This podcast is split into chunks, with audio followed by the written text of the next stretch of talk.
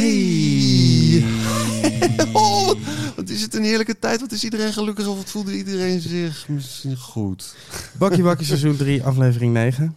Ehm, ja, Ja, ja. bedankt voor alle goede reacties op onze vorige aflevering eh, met Rocco. Het is wel goed om even te benadrukken dat we hartstikke mainstream zijn gegaan. Ja, ja, ja. Want we zaten gewoon in de Houd je touwtje business. Houtje Touwtje Business. Uiteindelijk Radio 538 ochtendshow waar ze ons even quoten. Ja, en artikelen nog, eh, première artikelen, eh, primeurartikelen op 3 voor 12.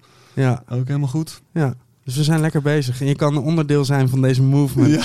Eh, want we hebben een paar nieuwe, eh, nieuwe patrons. Maaike van Miltenburg. Maaike met een lange ei. Wil ik, even Sowieso, al- met namen die allitereren, dat is gewoon helemaal goed dan. Prachtig, hè? Ja, fantastisch. Ehm, Arend. Hij heeft geen achternaam. Arend? Ja. Hmm. Is er wel bij. En Laurens. Vogelspotters. En Laurens heet Gerrits van zijn achternaam. Kijk, en op het moment dat zeg maar... Je, Laurens, die, die, die, die, it rings a bell. precies. Dat Ja. je, dus, maar, Laurens is een vriend van ons. En op het moment dat, dat je eigen vrienden eh, je gaan, geld gaan sturen... dan ben je gewoon heel lekker bezig. Ja, volgens mij. 100 euro per maand. Laupie, dank je wel daarvoor, want eh, we weten dat je het zwaar hebt. Als je ook eh, dit doel wil ondersteunen, ga je naar patreon.com slash bakkiebakkie. En dan kan je voor 2 dollar in de maand al twee hele knappe gasten voorzien van een pensioen. Precies. En dus Justin zit er, zit er ook bij. Precies. We zijn eh, ook bezig met een kleine spin-off, wilde ik even genoemd hebben. De No Club Show doen we samen met Jägermeister. Vijfdelige Yes. serie over clubs. We gaan proberen een beeld te schetsen van eh, hoe slecht het gaat en of er een beetje perspectief is. Clubs in corona. Yes, de Precies. No Club Show. Wij zijn in een heel gezellig stulpje in Amsterdam voor eh, aflevering 9. We zijn lekker weer bij iemand thuis. En het is, aan de buitenkant is het zo'n pand wat, waarbij de architecten goed hebben gekeken naar wat er vroeger was. En hebben ze wat nieuws gemaakt. En heel vaak gaat het mis, maar hier is het gewoon goed gegaan. En eh, nou, een, een, een ontvangsthal waar, waar je eigenlijk een soort... Voelde Wes- heel Spaans, voelde het. Ja, een soort Wes Anderson eh, bellboy had je er wel verwacht. Die is er dan niet, maar Ja. met de lift omhoog. Alles is netjes gestuukt. En toen kwamen we in een zoet zalvende, met hout en memorabilia beklede plantenhemel. Bij Steve Rachmat.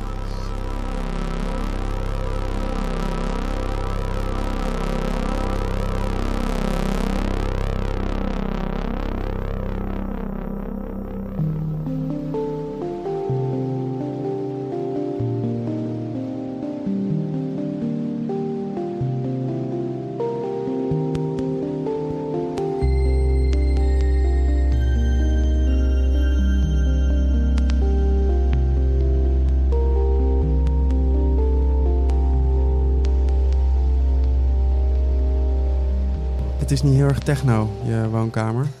Nee. Of is het juist wel heel erg techno? Techno hoeft niet, eh, hoeft niet altijd mee naar huis. ik hoef er niet in te slapen in dat opzicht. Techno zit nee, ik hou gewoon van een warm huis. En, en het hoeft niet allemaal te strak en te, te glad. Nee, het, het past dus zeg maar niet bij je, bij je muziek, maar wel bij je persoon. Ja. Ja, en thuis ben ik de persoon eh, natuurlijk. Dus. Zo kleed ik het aan. Ja. Nou, en warm is het. het is, Ja, eh, dat vind ik heel belangrijk voor een huis. Om, om gewoon, gewoon lekker te voelen en warm en safe en zo. mm. Hoe is het met je, Steve? Eh, goed en slecht, hè? Het is eh, een beetje, eh, ik denk, de corona... Het corona-antwoord, schat ik eh, een beetje nu. Ik, ik zit op die welbekende corona-rollercoaster eh, die op en neer gaat de hele tijd. Dus de, het ene moment gaat heel goed, en het andere moment gaat het heel slecht. En dan gaat het weer heel goed, en dan gaat het weer heel slecht. En zo gaat het eigenlijk sinds het begin eh, tot nu. Maar is, is het alleen het, eh, het financiële aspect van het ding dat het dan heel slecht maakt? Ehm, ja, ik moet zeggen, toen het net begon, ging het eigenlijk heel goed. En zat ik zoiets van, natuurlijk ben je hartstikke blij met je vrije tijd. Want alle dingen waar ik niet aan toe kwam, zoals eh, vooral studio. Want ik vond het altijd heel zwaar dat je het weekend weg moet. Maar dan zit je net op donderdag, zit je helemaal in, in je studio mode. En de dag daarna moet je eigenlijk weer vliegen. En dan word je eruit gerukt letterlijk.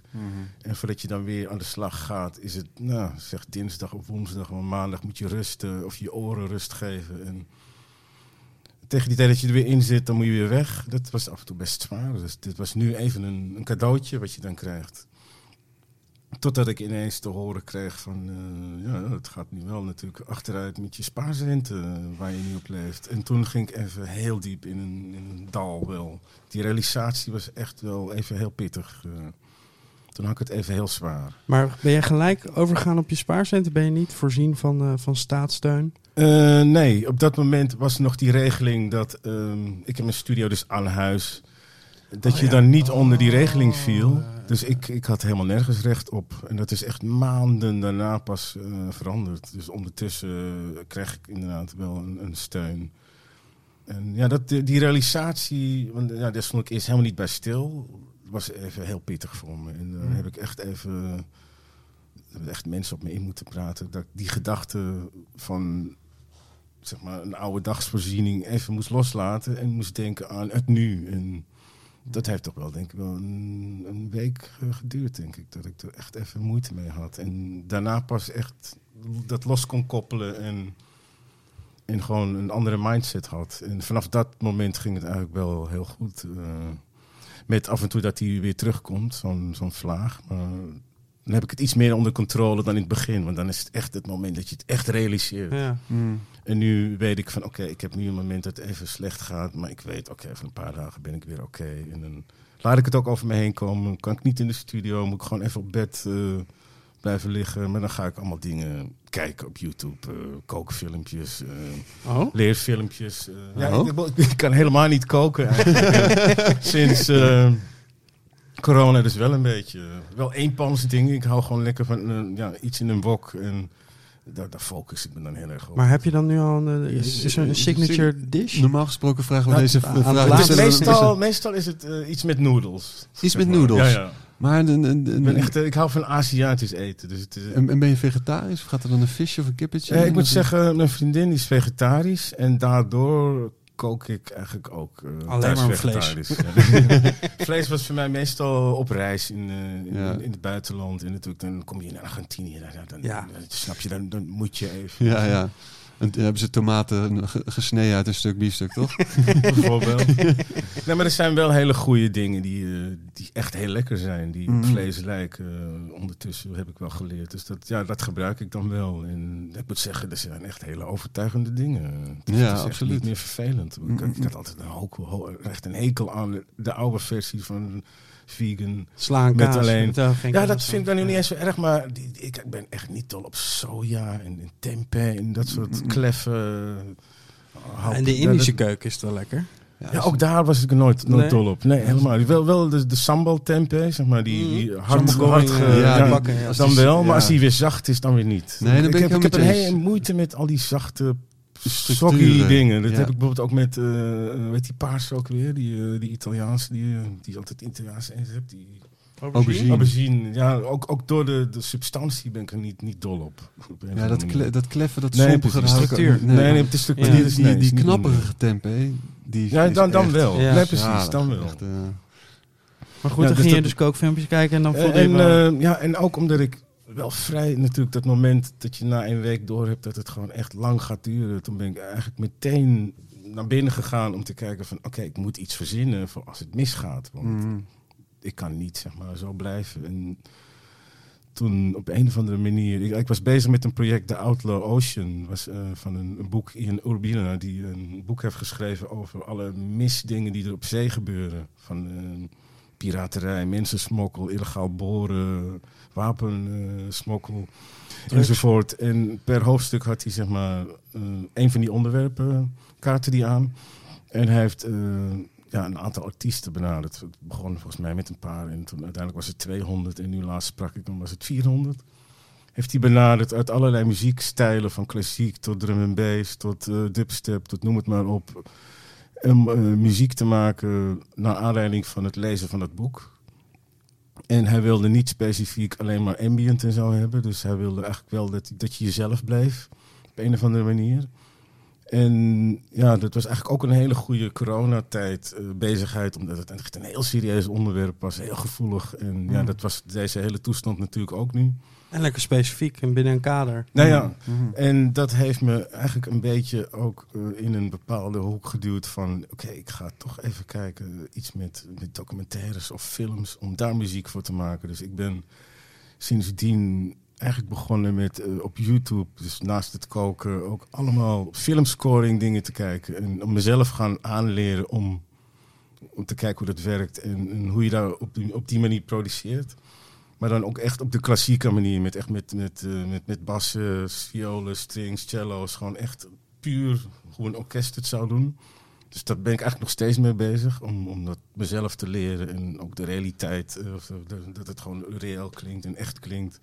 Mm. Toe te passen in muziek. Maar pak je dan een bestaand stuk film en dan ga je dan opnieuw muziek eh, onder maken? Of ga je... Nee, het is meer gewoon vanuit mezelf dat ik zoiets heb van... Oké, ik heb nu al die dingen die ik net opnoemde. zeg maar De bas, de cello, de violen 1, violen 2, de viola. En dan ga ik gewoon van mezelf een soort van klassiek stuk maken. Wauw. En daar, ja, dat was eigenlijk mijn, best wel de grootste bezigheid waar ik me mee bezig hield. Mezelf, eigenlijk voor mezelf omscholen voor het geval het misgaat. Eh, Te gek. En als je en dat komt door die Outlaw Ocean natuurlijk, omdat dat voelde ook al. Dat was, nou, de bedoeling was een soort documentaire op de lange duur. Dat die, dat die muziek gebruikt kon worden voor een, een eventueel een Netflix of wat voor eh, documentaire over zeg maar, dat boek Outlaw Ocean. En dan ga je in zo'n manier denken van oké, wat past daar dan mooi bij? Mm. En dat was voor mij de aanleiding dat ik dacht van ja, misschien moet ik toch even verder kijken. Van, dus, ja, ik voelde dat wel. Want de ene zegt, oh, je moet les gaan geven. En dan ga je zo, nee, niet, niet echt voor mij. Lijkt me leuk één keer, twee keer eh, om een keer iets te doen. Maar ik, ja, ik zie mezelf niet als leraar. En ja, je, je probeert gewoon voor jezelf uit te vinden wat past er bij mij. Of wat voel ik en wat niet. En dat voelde het, het fijnst. En het voelde alsof ik die kant op geduwd werd. En dat ben ik gewoon gaan, gaan volgen voor mezelf. Het is meer voor mezelf dat ik zoiets heb van ik wil het kunnen. En op het moment dat ik het kan en vind ik daar goed genoeg in ben, dan ga ik ergens mezelf wel aanbieden om eh, Mm. te kijken of er interesse voor is. Ja, dat, eh, zo is, is jouw carrière ook wel een beetje van start gegaan, hè? De, eh, jezelf aanbieden eh, Ja. bij labels. Ja, ja, absoluut. absoluut. En, want dat heb ik, dat heb ik vaak gelezen, ik heb je daarover horen vertellen. Dat je zo lekker vastberaden was. Oh, en, hartstikke. en daarin je tanden in hebt gezet. Ja, echt hoor. Echt. heb ik dus nu alle vertrouwen erin dat jij uiteindelijk straks gewoon eh, muziek kan maken voor projecten waarvoor je dat wil, eigenlijk. ja, ik het, voelt ook een beetje als vroeger. Gewoon echt, sinds dat ik voel dat dat me echt wel trekt, heb ik echt weer zo'n hele opleving in de muziek. Die ik misschien best wel de laatste jaren kwijt was. Omdat je toch wel in een soort van ding zit van een gewoonte. En dat doe je elke week, elke week op reis, elke week. En dan maak je weer een, een technoplaatje of whatever. En dit was gewoon voor mij weer echt leren. Ik heb echt zoveel geleerd, nieuwe dingen geleerd. Muziek, eh, in, in de muziek. En wat ik zeg, echt een opleving eh, die me gewoon weer helemaal energie geeft in de muziek. En dat, dat, dat vind ik echt heel fijn. Dat is gewoon ook wel weer het leuke van corona. Gewoon om, ja, gewoon weer, je- voelt je gewoon alsof je weer net begint. En we zitten gelijk eh, over corona en het nu. Hartstikke logisch. Maar eh, jij begon al, Justin begon over het begin van je carrière. Maar laten we helemaal even terug beginnen. De- Bij de geboorte. bij de geboorte. Wat was de muziek die je hoorde? Ja, schat, ik had net eh, zat ik op de computer inderdaad te zoeken vanmiddag. En, maar ja, mijn ouders hadden. nou, even, eh, ik weet niet of ja, dus, ik was natuurlijk, eh, ik ben een eh, eind 60 kindje, 69. Dus eh, mijn, mijn eerste muziek die ik hoorde was natuurlijk uit de jaren 70. De Partridge Family en eh, David Cassidy, ik weet niet of jullie dat kennen. Dat was, eh, en eh, Elvis Presley, dat soort dingen. Mijn pa luisterde naar Bing Crosby. En dus de kerst-LP ken ik heel goed, maar ook andere dingen vanuit die tijd. En dat soort, ja, komt maar even country en western stemmen uit die tijd. Ik ben ook absoluut niet met, met soul of, eh, of dat soort dingen opgegroeid. Vanuit, van, niet vanuit huis, zeg maar. Ben ik op een gegeven moment wel mee begonnen. Want eerste muziek die kocht was... eh, het eerste singeltje was eh, in 80. eh, The Commodore's Lady, You Bring Me Up.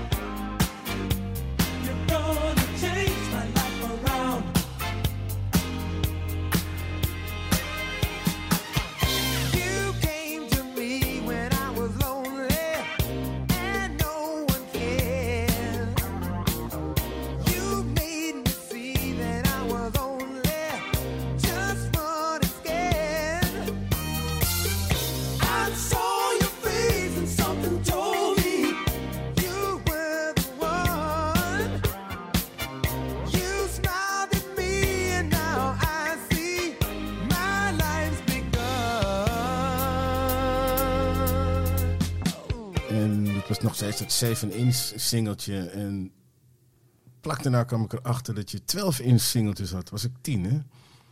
En ehm, sindsdien heb ik nooit meer een singeltje gekocht. Heb ik alleen 12 inches gekocht. En mijn eerste was de BB&Q Band On The Beat. De tweede was Earth The Fire, eh, Let's Groove. En wat ik zeg, ja, vanaf die nam ik geen genoegen meer met... Als je meer kon hebben, waarom zou ik dan genoegen nemen met minder? Maar ja, hij was of drie minuten of zeven. En ik zei, ja, ik wil die van zeven. Er zat ook instrumentaal bij en echo-effecten. En dat waren echt de dingen die me toen aantrokken. Maar er was wel een platenspeler in het huis.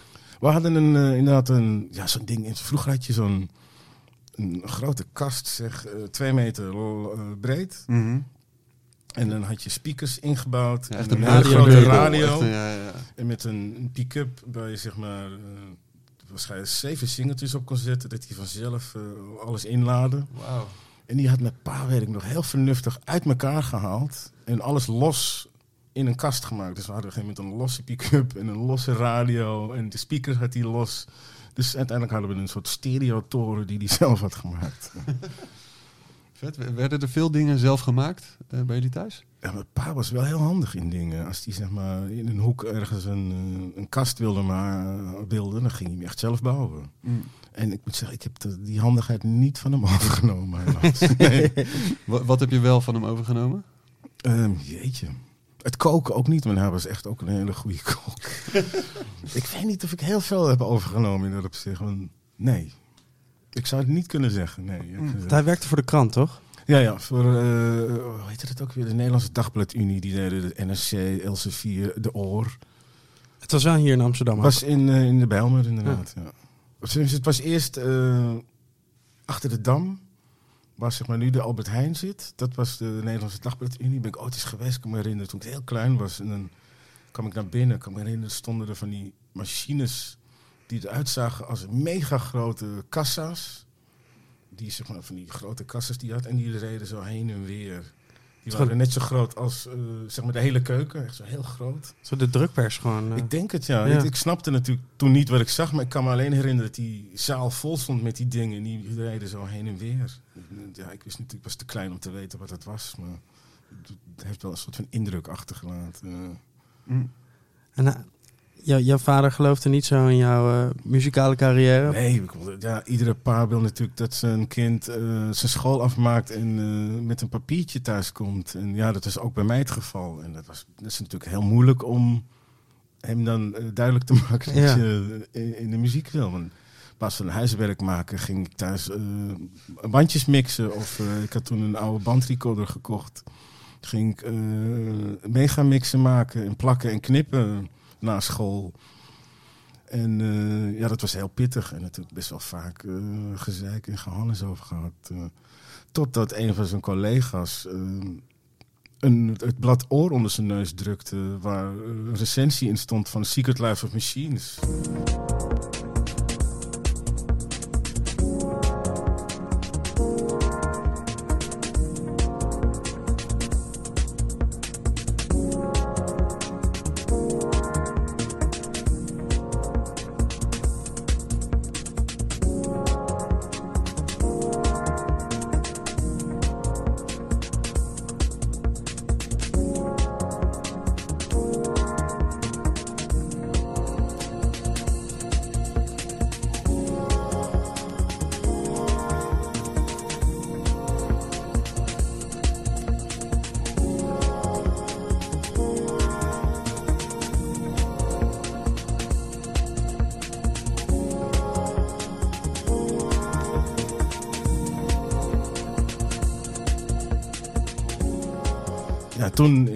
Had hij zoiets van... oké, dit is wel heel serieus. Dat is het, het blad wat hij zelf uitgaf. Ja, ja.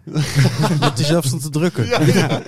Maar Dus Wow. ja, vanaf toen eh, ging het, ja, was hij toch wel heel trots inderdaad van oké, is dit toch- is wel serieus. Ouders moeten het van iemand anders horen Ja, ja. vaak, hè? Want, want Ja, maar hij had ook geen moment dat collega's die natuurlijk ja, jonger waren, die, die dan, oh, kan je misschien een bandje regelen? Of zo? ja, dan, dan, dan, dat was nou van die momenten dat hij toch zoiets heeft van, oké, dit is toch wel serieus. En dat was ook het moment dat, eh, ja, dat het rustiger werd en dat hij er Mm. vrede mee had. ja, maar dat was ook je grote doorbraak eh Ja, ja, eigenlijk, toch? Ja, dat was mijn, ja, mijn eerste LP en dat was inderdaad wat me op de kaart heeft gezet, eh, ook in het buitenland. en zo. Daarvoor had je dus al iets uitgebracht wel bij, eh, op dat label van Derek May. Eh, Dat is dus waar je de hele tijd op de stoep stond. Nou ja, nou, het was Eh. eigenlijk al bij mijn eerste plaat, ESP, de Black Scorpion. Eh, dat was toen ergens, eh, eh, ook het havengebied. eh, dat stond ik ook elke week, stond ik misschien wel een paar keer per week met een cassette op de Ja, stoep. maar met de theorie toch? Want je kan het wel opsturen, maar nu... Oh nee, ik wilde gewoon meteen weten hoe het zat. En dan stond ik met dat bandje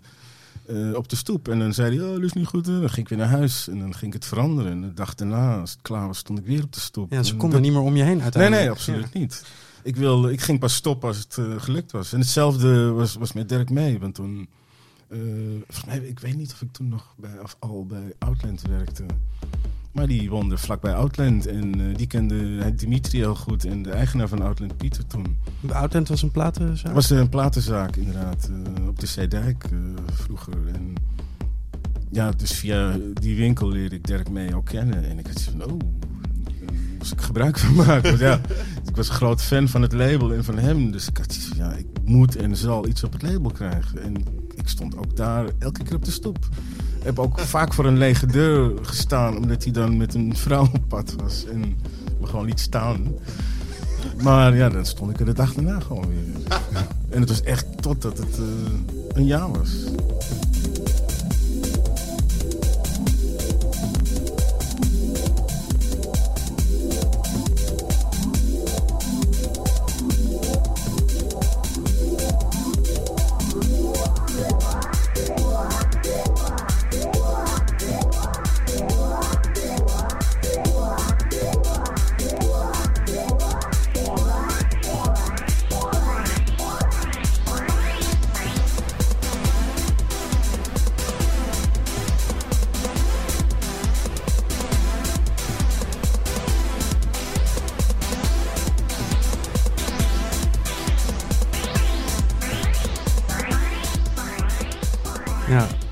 Vind ik zo heel, vet, eh, vind ik was dat. echt heel, ja, ik, ik wilde en ik zou. ja. Maar, eh, kan je nog herinneren eh, op de een of andere manier wanneer dat eerste moment was? Dat je, dat, want je, je thuis muziek gedraaid, dat, dat muzieklabel of, of dat meubel, dan bandjes beginnen. Maar er moet een moment zijn dat het, Ja, dat er- het er zijn nog- zo. Dat Ja, dus eh, zeg maar, ik was, moet ik even denken hoor, want ik, ik ben natuurlijk slecht in jaartallen, maar het, begon- natuurlijk met, met knippen en plakken en, en, en mixen. En dan had je natuurlijk in Nederland eh, Ben Liebrand eh, als vooraanstaande. en knippen en plakken echt... eh, Ja, ja, letterlijk. Ja, toch? Er Ja, zit ja, ook voor mij een heel verhaal achter. Want ik deed het vroeger met eh, de pauzeknop. Mm. Van, toen was ik eh 12 of 13. Eh, dan moet je heel snel op tijd, als je iets aan elkaar wil plakken, de pauzeknop indrukken. En hopen dat je hem op het goede plekje weer aanzet en dat het aan elkaar plakt. Totdat iemand eh, tegen me zei: Nee, dat is, wordt gedaan met een bandrecorder geplakt en geknipt. En ja, ik was 13 en ik heb heel hard gelachen. Ja, echt niet. en dan kom je erachter dat het wel zo is. Mm. En toen had ik echt zoiets van: Oké. Toen ben ik inderdaad op zoek. Ik deed, eh, had een krantenwijkje. Ben ik op zoek gegaan naar een eh, bandrecorder. En ben ik mezelf dat gaan aanleren. Ik heb mezelf ook alles aangeleerd. Ik, bedoel, ik kreeg toen ik 12 was een mixer van mijn pa. En dat was toen de tijd nog een mixer. Er kon geen koptelefoon in. Eh, de, de, de, aan, de pluggen waren toen nog de DIN-pluggen die nu MIDI-pluggen zijn. Dat waren de pluggen waar je de pick-up in deed, zeg maar. Mhm. dat, dat waren alleen maar DIN-pluggen. En mijn theorie, ik zeg, ik was 12, was oké, je hebt een bandje, je neemt een plaat op, spoelt hem terug en dan neem je een andere plaat op en dan zijn ze gemixt. Ja, weet ik veel, ik was 12, dus ik dacht echt dat dat zo was. Ja, uiteindelijk kom je erachter dat je hem dan wist. En dan was het echt zo van, oké, wat moet ik dan met dat ding? En dan ga je een beetje experimenteren. En dan had ik één pick-up en natuurlijk die, eh, die cassette recorder. En dan ga je, eh, volgens mij begon ik met twee dezelfde. En dan laat je ze gewoon, dan start je ze gewoon. Het loopt natuurlijk niet, niet gelijk. Maar als je het maar lang genoeg laat lopen, uiteindelijk komt er een punt dat ze elkaar gaan kruisen en wel gelijk lopen. En toen heb ik, uh, kwam ik erachter dat, uh, ja, ging ze feesten. Dat, ja, ik noemde het vroeger straaljager-effect. Want het geeft echt een... Als die platen over elkaar heen op hetzelfde moment lopen. En toen had ik zoiets van, wauw.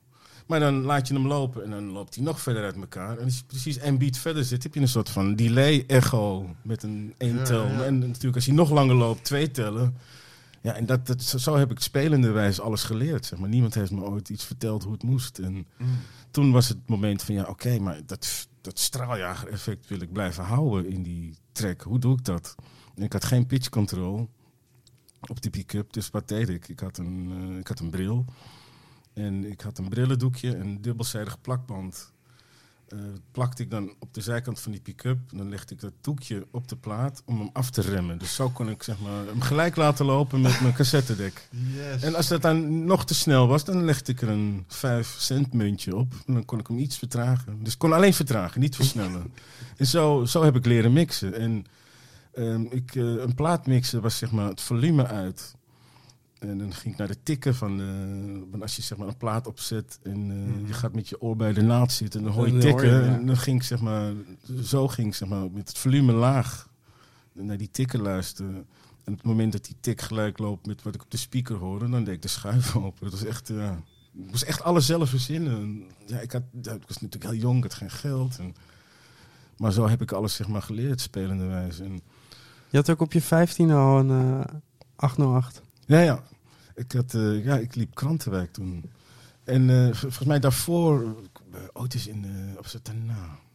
Ja, op een gegeven moment belandde ik in de Escape en daar stond eh, Rutger Kroeze. Dat was voor mij nummer twee in Nederland in die tijd, eh, na Ben Lieberand. En daar ben ik toen ook op een gegeven moment dat, we- dat de avond open, over was op afgestapt. Maar dat was waarschijnlijk... Ook weer gestalkt 86. gewoon. Ja, ja, uiteindelijk wel. Maar dit was We hebben disco, een woord eh, voor. We hebben een woord voor ja, ja. tegenwoordig. Stalken. Maar dat is, ik zit te denken, dat was na die tijd. De 808 is voor mij gekomen door inderdaad toen een tijd eh, de SOS-band. Helemaal gek van. En, eh, Prins, het, toch? eh, nee, Prins eh, gebruikte niet 808. Oh nee, hoe het, andere, die andere drumcomputer. Eh, Linderen. ja, dat was nog veel later. Linden, Mm. Linden. En dat was voor mij heel gek. Ik was natuurlijk heel jong. En eh, ik kocht eh, al sinds mijn tiende dus plaatjes. En dan had je hier eh Rhythm Import op de single. Je had Atlas op de Amstelveense weg. En je had RAF Imports op de, in de Rijnstraat. Dat waren de drie importzaken waar ik dan echt als klein jochie zo al stond.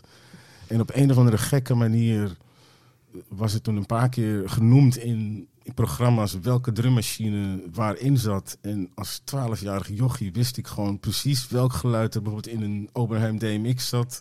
Welk geluid er in een Lindrum zat. En welke er in een 808 zat. Terwijl ik ze nog nooit gezien had. Je bent echt echt heel- meer was- freak dan ik had gedacht. het was echt heel raar. En toen ik die machine zelf had en bepaalde geluiden zaten er niet in, had ik echt van, nee, dat kan niet. Ik weet het zeker. En dan kom je erachter dat je, zeg maar, als je dat ding openmaakt, kun je er chipjes in verwisselen. En ja, op een gegeven moment dat ik ooit, eh, dat was jaren later hoor, het geld ervoor had, heb ik al die geluiden die ik, zeg maar, in platen hoorde, allemaal nog besteld in Amerika op kaartjes. En, en kan, kan al die geluiden, zeg maar, inladen. Ook bijvoorbeeld de beatbox van, eh, van Art of Noise, die drums, dat, ja, die, die heb ik in mijn DMX op kaartjes eh, staan. En eigenlijk, mijn halve studio in het begin is gebaseerd geweest op platen die ik vroeger cool vond. Eh, dat ik bijvoorbeeld jaren later, dan ben je al aan het draaien. Dan zat ik met Peter Dundorf in de auto en er was een George Clinton plaat. En zegt, oh, dit is een Minimoog. Ik denk, ah, dat is zo'n geluid wat ik altijd wilde hebben. En toen ja, ben ik op zoek gegaan naar een Minimoog. Iets anders. Je bent, eh, je bent 15. eh, eh, je woont hier in Amsterdam. Ja. Veel gasten zijn op straat aan het voetballen, aan het klooien. En jij bent tapes aan elkaar aan het plakken. Ja, ja. Was heel gek. Eh, mensen speelden nog met speelgoed en ik was gewoon met apparatuur bezig. Maar, waren er andere kinderen uit in de wijk die dat ook deden? Hoe, of- Helemaal niet. Ik was echt. eh, ik, ik maakte dan bandjes voor de ouderen die dan op de hoek stonden te breakdansen en zo. En ik was dan de, de man die de muziek. eh, Maar daar was dus wel een soort aansluiting of in ieder geval motivatie ook om, Ja, ja, om ja. te blijven doen. Ja, ja, absoluut. Ik bedoel, je had ook een, een tentje. Het was een buurthuis De Brug in, in, in Zuid. En dat is, daar zag ik, zeg maar, dat was, eh, zag ik voor het eerst een drummachine. Het was een Bos TR ehm Dr. Rhythm. Zo'n hele, ik weet even niet meer met rode knoppen. Nee, die met die blauwe. Ah. Dan zag je zeg maar, ook een fotootje van een, een, een, hand- handenklap en een, een, een, een, een kick en een snare. En ik had echt zoiets van, wauw, zo'n klein machientje. En het klonk ja, een beetje als een 606, eh, hoe je het nu klinkt. En dat waren voor mij echt van die dingen van, wauw. Dat was allemaal voordat ik de 808 had. En de 808 kwam natuurlijk door al die plaatjes. eh, Planet Rock, eh, Sexual Healing. En ik was 15. Ik had, eh, was rond kerst. Ik had de kerstbonus. Volgens mij had ik iets van 800 gulden opgehaald of zo. Zo, veel, Misschien veel twee geld. Ja, dat was echt... Ik had, eh, Toen ik had iedereen nog de krant, hè? Ja, ja, ja. Ik liep NRC in een bepaalde buurt. Ik had twee wijken en het was voor mij altijd binnen een half uur was ik klaar. Dus het was een hele simpele, simpele wijk voor mij. En ik fietste in de stad en ik fietste langs Dirk Witte en ik zie in de etalage een 808 staan. Ik had zo van, wat? Dus ik naar binnen en dat ding was 750 gulden. Ik had 100, ik heb hem aanbetaald, ben naar huis gefietst. En ja, ik had ineens een 808 op mijn 15 en dat was echt machtig. Dat was echt machtig. Ongeëvenaard, ongeëvenaard, toch, dat geluid? Ja, echt. Ja. Maar ja, dat was voor mij zo speciaal. Ik bedoel, ja, natuurlijk niemand snapte dat. Als je, ja, dus 15 mensen zijn met andere dingen bezig. En wanneer kwam dan je, je allereerste DJ-set voor een publiek? Even kijken, het was rond mijn 14e schat ik in een buurthuis waar ik kwam. En de jongens stonden te draaien omdat ze niet goed konden mixen. En ik ben gewoon blijven vragen van, mag ik een keer draaien? En uiteindelijk mocht het een keertje. Dat was voor mij het eerste eh, ding. Het was gewoon echt een, echt een buurthuis in de buurt. eh. Gewoon waar je als jongere heen gaat. eh. Doodnerveus, doodnerveus. Maar uiteindelijk had ik wel na een tijdje wel een soort van een plekje veroverd. eh. Maar en heel kritisch, want je vond, het is, het is, je vond hem niet goed genoeg. Of je, je had zoiets, ik Ze kan hadden leuke plaatjes af en toe, maar ik vond niet dat ze goed konden mixen. ja, ik, ik, ben, ik ben altijd heel, heel raar geweest daarin. eh.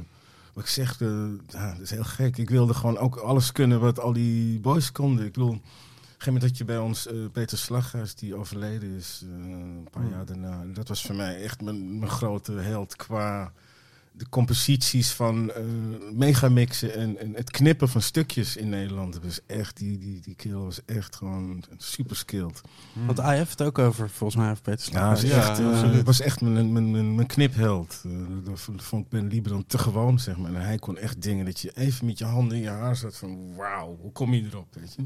Nee, heb je die mixes nog? Ja, ja, ik heb er heel veel op plaat. Die waren toen bij Rhythm Import illegaal te koop. Want er stond dan ook geen naam op. Je moest gewoon weten hoe ze heten. En het waren op zich toen 25 eh, gulden 12 inch. Met aan de ene kant dus een disco mix. En aan de andere kant altijd een Italo mix. En ja, daar ging ik echt altijd naar eh, hopen dat ik nog op tijd was om er een te vinden. Eh, ja, die heb ik allemaal nog. Die zijn echt wel, voor mij heel dierbaar. eh. Ja, het, het moment dat je dus aan het draaien was en, eh, en al met die apparatuur bezig was, dat was allemaal nog pre-elektronische muziek. Tenminste, ja, ja, het was pre-house pre-house. Was echt... Mm. Eh, toen het uit, ja, wat maakte je? Je, je maakte of ballads of, ehm, of, of, of ja, een soort van disco-ding. En voor mij, ik kwam er op mijn veertiende achter. Toen had ik, eh even kijken, wat had ik? Volgens mij had ik een SK1 sampling keyboardje. Maar dat kon ik betalen natuurlijk, ik was zo jong. En dan eh, kon je zeg maar een plaatje samplen via het microfoontje. Dus ja, dat ging natuurlijk in mijn mixer verwerken. Dus dan ging ik een stemmetje van eh, Janet Jackson samplen. En ja, dan ga je een beetje pielen. En toen kwam ik erachter dat ik gewoon heel makkelijk het melodietje wat in de plaats zat met dat stemmetje kon naspelen. Ik moest even zoeken eh, qua noten, maar ik had zoiets van, oh, maar ik kan... En dat was zeg maar het eerste moment voor mij geweest van, eh, nou ja, noem het maar even produceren.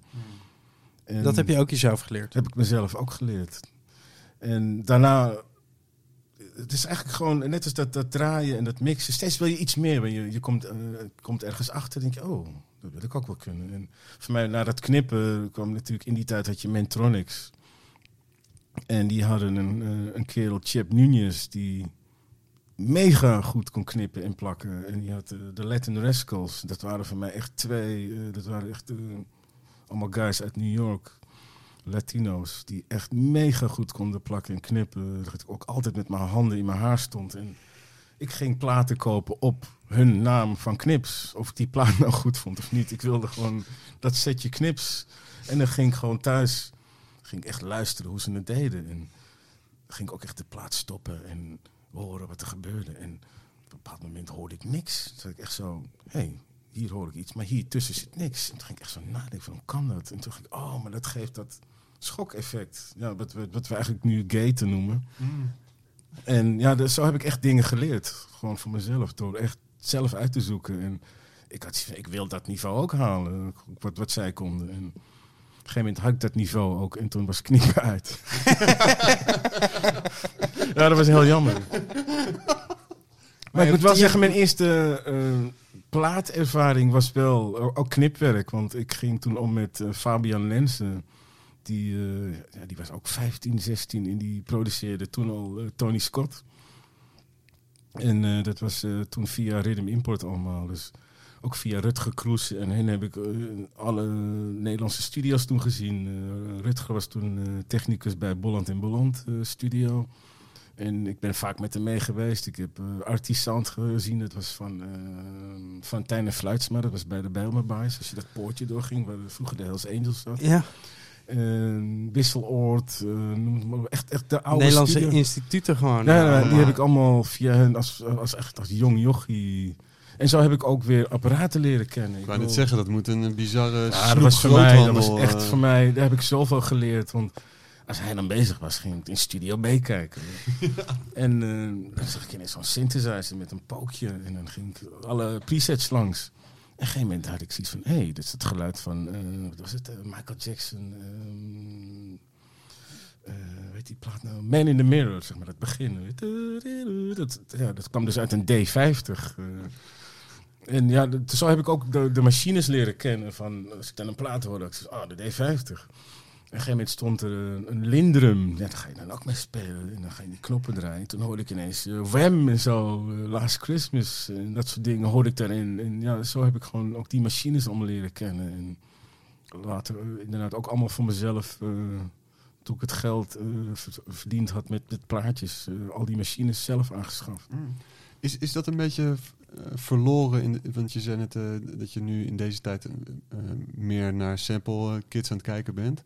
Of naar gewoon eh, eh, presets. En is het, is het iets wat een beetje kwijt is geraakt door alle computers? Of, of kan je nog steeds meteen horen in een plaat? Nee, eh, Nu niet meer inderdaad. Omdat Mm. nu pakt iemand of een sample van die en die en die en gooit het bij elkaar. Terwijl ik ben nog zelf heel erg van de kids. Dus als ik een drummachine gebruik, gebruik ik vaak de drummachine. En combineer ik het vaak niet te veel met andere geluiden. Dus het is niet dat ik één geluid pak. Soms wel hoor, maar op een of andere manier, dat zit natuurlijk in me, dat ik gewoon dan de hele drumbak gebruik en alles eruit haal. Dus ik- Dat vind ik gewoon, ja, dat is gewoon echt mijn ding. Ja. Ik hou daarvan. ja, ja. Je droomde ook even lekker weg. Zo. Ja, je keek vooruit echt, en je zag weer even lekker een drumcomputer voor je. Toen was het 86, 1986. Toen kwam er een beetje, een beetje house muziek. Ja, Wat, want dat, eh, dat was natuurlijk het ding. Eh, Zeg maar, toen ik bezig was met eh, mezelf een beetje leren spelen. En het was ballads en, ehm, en, en natuurlijk disco en, en redelijk cheesy. Maar het was allemaal verbonden aan hele grote studio's. En ik noem het maar even stropdassen, politiek eh, vroeger. En, en major labels en studiouren die heel duur waren. En ineens komt er een muzieksoort die vanuit je slaapkamer kon. Dus ja, voor mij was dat echt gewoon perfect. En ik kon gewoon instappen. Wat ik natuurlijk ook gedaan heb. En ik werkte toen bij Outland, eh, of nee, sorry, bij. ehm ehm, even kijken, wat was het ook weer? Attelos, op de Amstelveense weg. En ik was, eh, zeg maar, de muziek vroeger was echt, eh, ik noem het maar even jaren tachtig disco, of boogie, whatever hoe je het wil noemen. Maar op een gegeven moment rond 86 begon het zich te splitsen, hoe ik het gezien heb, in aan de ene kant hip-hop en aan de andere kant swingbeat. En eh hip-hop, op de een of andere manier had ik niet zoveel mee. Ik, ik had niet zoveel met dat eh, geschreeuw eroverheen. De beats en, de dingen voelde ik wel, maar de tekst en, de, de attitude had ik helemaal niks mee. Dus dat werd hem niet. Dus het werd swingbeat. En natuurlijk heb ik al die begindingen gevolgd. LB Shore Guy, eh, noem ze maar op. Totdat het voor mij te eentonig en te veel hetzelfde werd. En toen kwam ineens de huis, de house. En ja, dat was voor mij echt perfect om, om op een gegeven moment die andere twee los te laten. Want toen begon ik ook die jaren tachtig eh, muziek minder leuk te vinden. Omdat het toch te veel een één ding aan het worden was. Er zaten af en toe nog wel goede dingen bij, maar op een gegeven moment nam de swingbeat de overhand. En voor mij was het allemaal te veel hetzelfde. En ja, de house heeft me gewoon overgehaald toen. En het was echt puur ook op het geluid. Want als ik nu terugdenk, eh, de eerste plaat volgens mij die ik meenam vanuit Uitland was... eh, oh, sorry, uh. Uitland is vele jaren later. Was ehm, Fingers Inc. ehm, Can You Feel It? Maar dan nog die ene met de tekst van Martin Luther King erop. Dat was op plaat een hele zeldzaam. Maar je hebt een andere met een andere speech erop. Met die, eh, met die, eh, die, die eh, de, de house. of Ja, dat was degene die op een gegeven moment wel heel, heel bekend werd. En ik kan me nog herinneren dat op mijn plaat stond dat ook de tekst erop zou staan, kalm. Het stond op de hoes, maar die stond, staat bij mij niet op de plaat. Zulke Dus die- specifieke dingen. Die Ja, nou ja, dat, ja, ja, dat waren echt Ja, van die ja. dingen. dat Ik van, hé, waarom staat er dan op dat ook Ja, de ja. appella, maar die stond er niet op. Mm. En ja, dat was voor mij echt gewoon puur die holle bas die je hoorde en die warme strings. Iets van, wauw, dit, dit vind ik heel mooi. En niet wetende toen de tijd in 86 natuurlijk dat het house muziek was. Maar het trok me gewoon aan en, en zoog me eigenlijk die kant op. Als je later ook hoort dat het ja, vanuit de huiskamer of vanuit de slaapkamer gemaakt kon worden. Mhm. Heb je hem nog, die plaat? Ja, absoluut. Ja. Ja, ja, ja, absoluut. Ja, dat dacht ik al. Ik heb alle platen nog. En toen, eh, ja? ja. ja. Ik moet zeggen, mijn jaren 80 collectie is ook het dierbaarst. Echt, eh, met name ook wel mijn disco dingen. Hoor. Echt, Mm. absoluut. En de, de, de ear- early house dingen. I say to you today, my friend,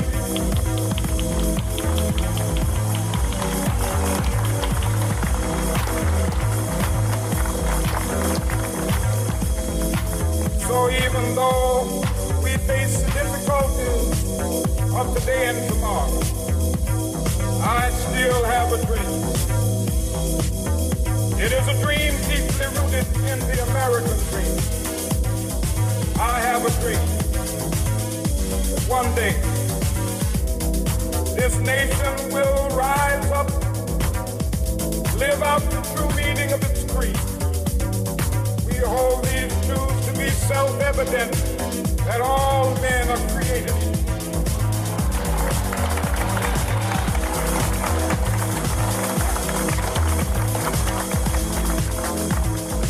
I have a dream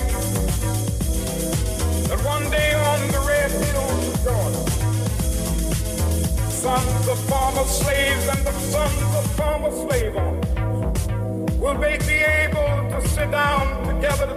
table of brotherhood.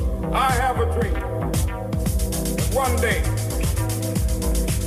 even the state of Mississippi, a state sweltering with the heat of injustice, sweltering with the heat of oppression, be transformed into an oasis of freedom and justice. I have a dream. My four little children in a nation where they will not be judged by the color of their skin, but by the content of their character. I have a dream today.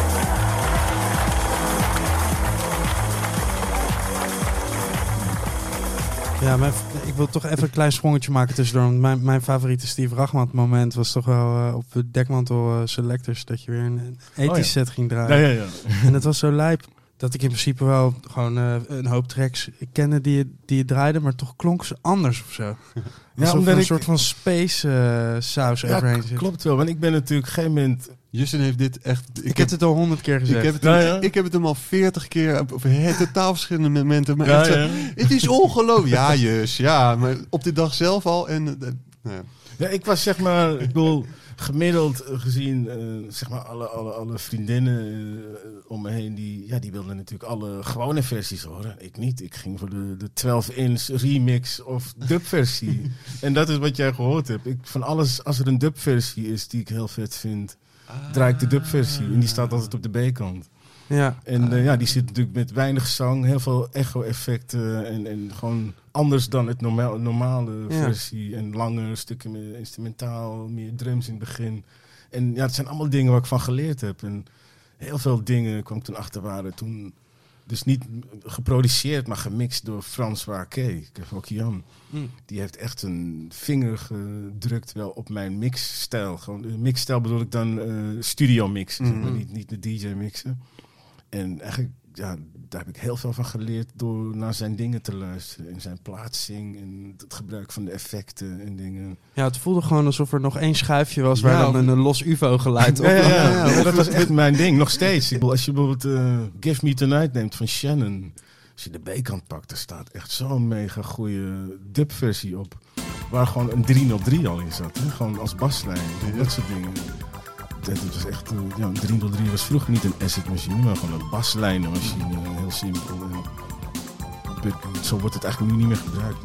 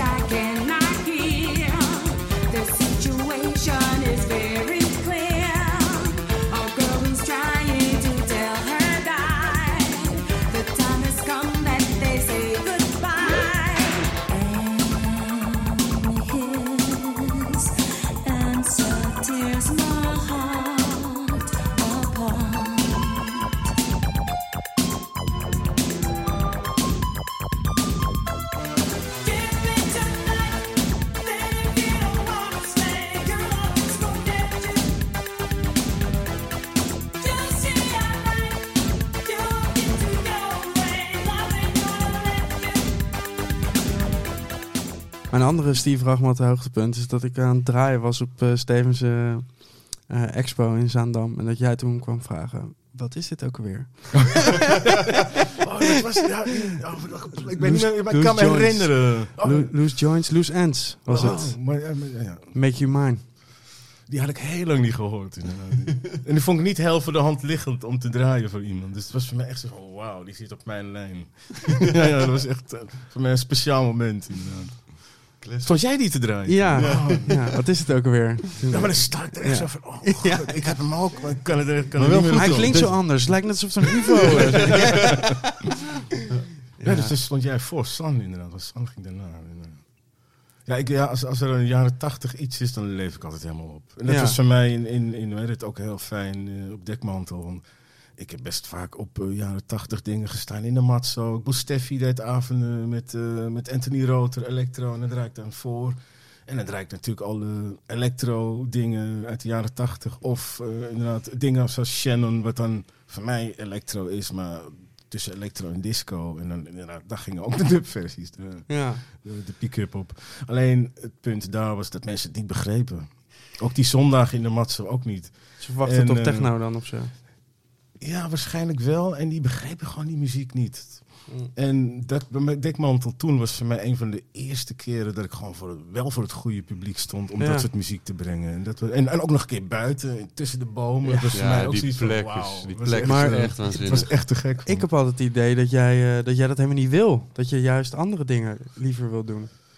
Nou, eerlijk gezegd, eh, een gegeven moment had ik zoiets van... ik wil, wil meer inderdaad ook, ook disco draaien. Maar mensen kenden dat of niet van mij of waren van andere disco. Ik, bedoel, ik ben echt jaren tachtig, niet, niet jaren zeventig. Waarom? Jaren zeventig is te veel eh nou ja, violenstrings en te weinig elektronica. Ik ben echt gegaan voor de elektronica. De eerste keer dat ik eh, jaren tachtig echt dat het me opviel was eh, ik eh, waarschijnlijk een, dikke moek bezig hoorde in een plaat. Ik zie zo van wow, wat is dit? En dat heeft mij ook de muziek ingetrokken. Ik zei, om eh, bijvoorbeeld uh, Sins te kopen. eh, qua, echt puur op de geluiden die ik eh, uit oude platen kocht. Zelfs nu nog. Ik bedoel, vroeger dacht ik altijd dat ik een, bijvoorbeeld een Prophet 5 wilde. En toen heb ik ooit een Prophet 8 gekocht. En toen kwam ik er later achter dat het de OB8 was die ik wilde.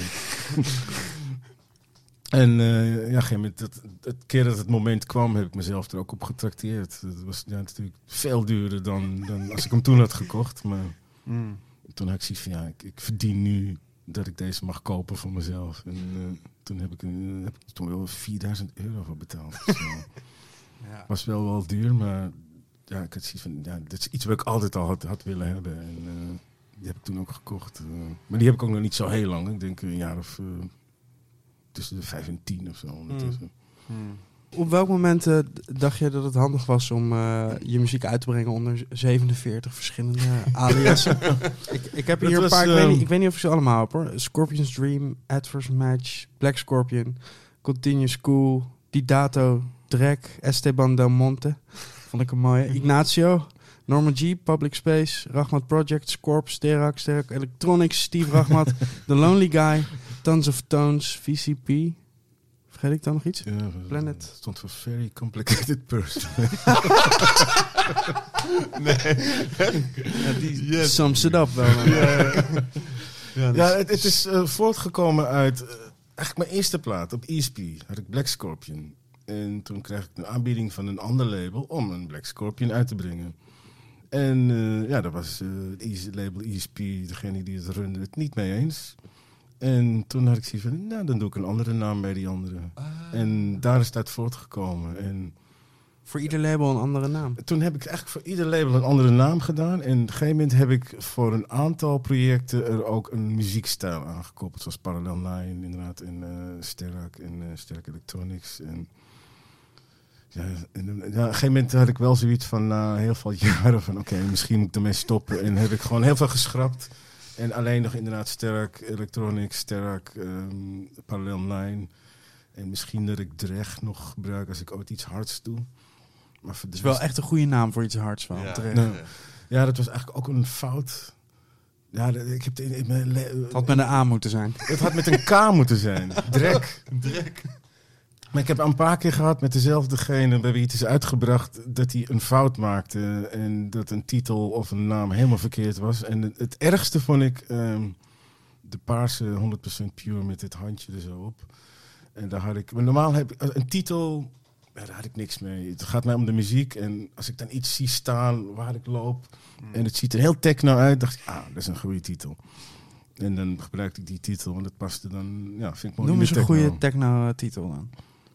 Nou, moet ik zeggen, ja, ik kan er nu even. Ja, nou eigenlijk Secret Life of Machines vond ik ook. eh, dat, dat heb ik ook van een programma volgens mij op, op, op, op was het Discovery Channel toen de tijd of, of, of eh, een van die van die leerzame kanalen had je een programma en op een hele manier voel ik dat wel. Want bijvoorbeeld de Juno die ik daar heel veel gebruikt heb. Ja, je kan een akkoord indrukken, maar hij, hij beweegt. Hij is niet statisch. Hij is gewoon heel. Het, het, het leeft. Dus dat was voor mij gewoon het Secret Life of die machine. Zeg maar. En, ehm, maar bij die Pure ging het dus vo- volledig mis. Ik had een plaat, dit is- die heette X-Tracks. Dat Die- vind ik een techno-titel. Ja. Maar die heb ik eh, echt puur gekozen om de track. Omdat ik zeg maar... ehm, ik had zeg maar... eh, een, een, wat was uit mijn U20. Dat was mijn allereerste synthesizer die ik gekocht heb van... eh, even kijken, toen werkte ik bij de KLM in de zomer, bij de catering. Om, om echt puur om die synthesizer te kunnen kopen. dat is echt... eh, en eh, zeg maar, ik had zeg maar twee geluiden uit het ding. Van, twee keer hetzelfde geluid, maar links en rechts deden ze allebei iets anders. En op een mixer had ik een mid-sweep. Als ik die dan tegen elkaar insweepte, ging het soort van feesten. Maar het ging dan ook echt qua stereo kruislinks. Puntje bij paaltje komt die plaat uit. En ineens heet die plaat, eh, hoe heette die ook alweer? Want ja, het label was verkeerd omgedrukt. Dus die plaat is uitgebracht op, op de naam van de andere kant. Nou, dat vind ik vreselijk. Ah. Dat vind ik vreselijk. Nog steeds. Ik heb er zo moeite mee. Als iemand een, ja, ik ben even nu de naam kwijt van die titel, hoe die nu heet. Maar ook in Brazilië en, en overal. Oh, die plaat. Ja, dan denk ik, oh. Ik moet altijd even uitleggen van. Maar eh, ja, ik, ben, ik ben een beetje met, met Marcel van Delzen bezig. En ik hoop dat we dat kunnen herstellen binnenkort. Dat, eh, Want het was op Delsen. eh, Nee, dat was toen op, op 100% Pure. Oh ja. En eh, ik ben nu een beetje in gesprek met Marcel over wat oude dingen, om die te heruitbrengen. Oh, en dan ja. kan ik eindelijk dat herstellen en eh, wel de goede titel geven. ja. En zo heb ik dat wel een paar keer meer gehad eh, met, met titels dat ze gewoon verkeerd omgedrukt waren of wat dan ook. Of verkeerd gespeld, dat ik het daardoor, omdat het al geperst was, moest veranderen. Maar Gedwongen, zeg Aan de ene kant zeg je, ik heb niet zoveel met titels. Maar als het dan verkeerd wordt, dan... dan nee, precies. Ja, dan ja. precies bij de verkeerde Ja. gaat het ook verkeerd. Veel mensen hebben het altijd over de Steve Rachmat uit de jaren 90. Ja. Techno-techno was het toen. ja, de hele snelle, minimale... Het was wel 140, 145 toen het tijd. ja. Dat was flink. ja, ja, best wel. Hoe, hoe kijk je daarop terug? Nou, het was echt een hele goede tijd. Het was voor mij ook een hele speciale tijd. En, en natuurlijk, eh, dingen waren niet digitaal. Alles was vinyl nog. En eh, je moest doen met wat je had. Eh, hele speciale tijd. Ik ben altijd ook door zeg maar, mijn opgroeien met eh, de dingen als Ben Liebrand en, en Rutger Kroes. En, en is dat ook zeg maar hoe ik denk qua draaien. Ik probeer dingen bij elkaar te passen. Ik ga niet gewoon twee plaatjes aan elkaar mixen. Ik zit al van, oké, past die bij elkaar? Kun je ze zeg maar in elkaar laten vloeien alsof het één is. Dat is echt iets wat ik heb meegenomen uit die tijd. Eh, ook Ben Liebrand eh, was vaak dingen mixen die ook op toon zeg maar bij elkaar passen. En dat is ook iets wat ik zeg maar heb meegenomen in mijn draaien. En gek genoeg kon ik zeg maar in mijn hoofd al bepalen of iets wel of niet past. Zeg maar, ik hoef niet zeg maar wat je niet bij Beatport ziet of wat dan ook. het staat zeg maar de, de toonsoort erbij. erbij, ja. Het is op een of andere gekke manier kan ik dat in mijn hoofd al bepalen. Natuurlijk gaat het wel eens mis, maar niet vaak. Je kan het nu zo ordenen in je, in je recordbox Dat volgens echt, eh, Dan geeft hij Ja, dat suggesties. is, ja, daar ben ik te lui voor. Daar ben ik Ja. echt te lui voor. Ik gebruik Recordbox niet. Ik ben, zeg maar, CD, in de tijd van de CD's was het zeg maar. ehm, het kostte me gewoon zoveel tijd om één CD te branden. Want ik deed wel per plaat en eh, zeg maar per EP deed ik de CD. Niet zeg maar tien tracks op één CD. Mm. Wat ook sommige anderen deden. Ja, dan kost het je heel veel tijd. En dan kost het je heel veel tijd. En toen kwam ik erachter dat als ik dat met Recordbox, Recordbox ga doen, dat ik dan net zoveel tijd kwijt ben. Dus voor mij is het gewoon drag and drop. Mm. En natuurlijk, soms zie je niet de hele file als je draait. Boeit me niet. ja. ja, nee. Dan niet. Ik bedoel, als je de plaat kent, ken je hem en dan maakt het niet uit. Ja, nee, als het voor jezelf... Maar Voor een back-to-back is het misschien soms onhandig. eh, als je het Oneerlijk. niet kan zien. Oneerlijk.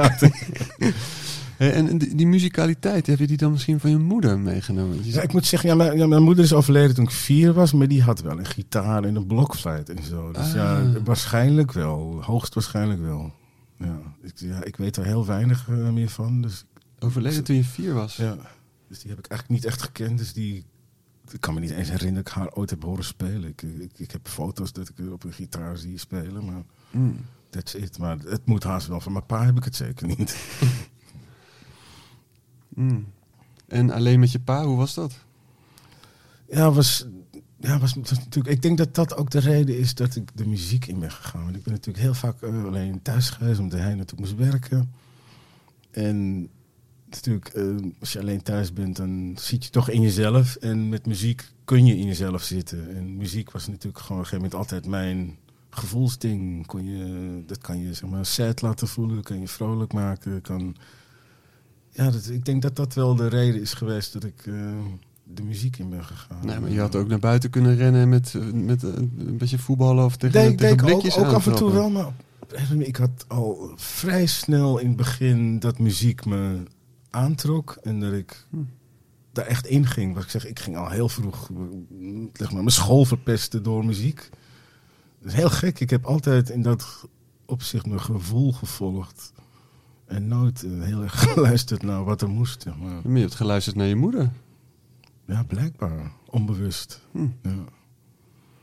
ja. Maar inderdaad, als je terugkijkt, dan had het ook vo- volledig niet kunnen lukken, zeg maar, eh, qua muziek. Maar Nou, met jouw doorzettingsvermogen was er was altijd wel iemand geweest die ze... en natuurlijk had je ook minder mensen eh, toen de tijd, wat het ja, niet makkelijker maakt, maar vergeleken nu wel. Ik bedoel, nu is gewoon eigenlijk door de boom het bos niet meer te zien. En is het nog zelfs heel moeilijk om echt op te vallen, doordat er gewoon zoveel aanbod is. En heel veel dingen, ik bedoel niet eens alleen muziek, ze zijn bijna wegwerp, eh, voorwerpen. Alles heeft een hele korte bestaanstijd. Ik bedoel, ne- neem bijvoorbeeld een, een PlayStation. Volgens mij gaat dat gemiddeld eh, twee jaar en dan is er weer een nieuwe. Of willen mensen een nieuwe? Een, tv, een computer. Ik bedoel, dat was vroeger gewoon niet. Vroeger had je gewoon, kon je de tijd nemen. En nog steeds benader ik muziek zo. Ik bedoel, je hebt teachers die elke week eh, nieuwe plaatjes moeten hebben. En elke week een nieuwe playlist. En ik geef ze gewoon de tijd. Ik, heb, ik wil er wel iets mee bouwen met wat ik heb. En ik maak me niet uit eh, of ik dingen mis. Want, ja, als, je het niet weet, mis je het ook niet. En ja, dus zo benader ik, heb ik het draaien ook altijd benaderd. Van, het maakt me niet uit. eh, ik ga niet mee in die rat race van het moet sneller, het moet, moet meteen. En ik heb ook heel lang de, de computer eh, ontkend. In de zin van, ik had mijn Atari'tje en het werkte prima. En mijn toenmalige vriendin had toen een, een Macintosh eh, laptop gekocht. En die heeft echt een jaar letterlijk in de hoek gelegd. Ik heb hem niet aangeraakt. Ik had geen interesse in dat ding. En ehm, ja, totdat je op een gegeven moment toch wel denkt van, nou, laat ik het toch eens maar eens proberen. Maar dat was voor mij, het was niet dat ik dan ik moest alles leren. Niet alleen het programma waar ik mee werkte, want toen was het eh, Ableton. En, maar ik moest ook leren hoe een computer werkte. ik wist helemaal niks. eh, ik, ja, dat boeide me. Ja. Nog steeds op zich. Ik weet wat ik moet doen en that's it. Ja. Voor de rest heb ik nog steeds niet heel veel met computers. En ik kan er ook niet heel veel op wat buiten een bepaald ding valt dan muziek. eh. Alleen GarageBand heb je nu op je laptop. Nee, dat- dat- daar, daar dat- mail je ook dat- mee.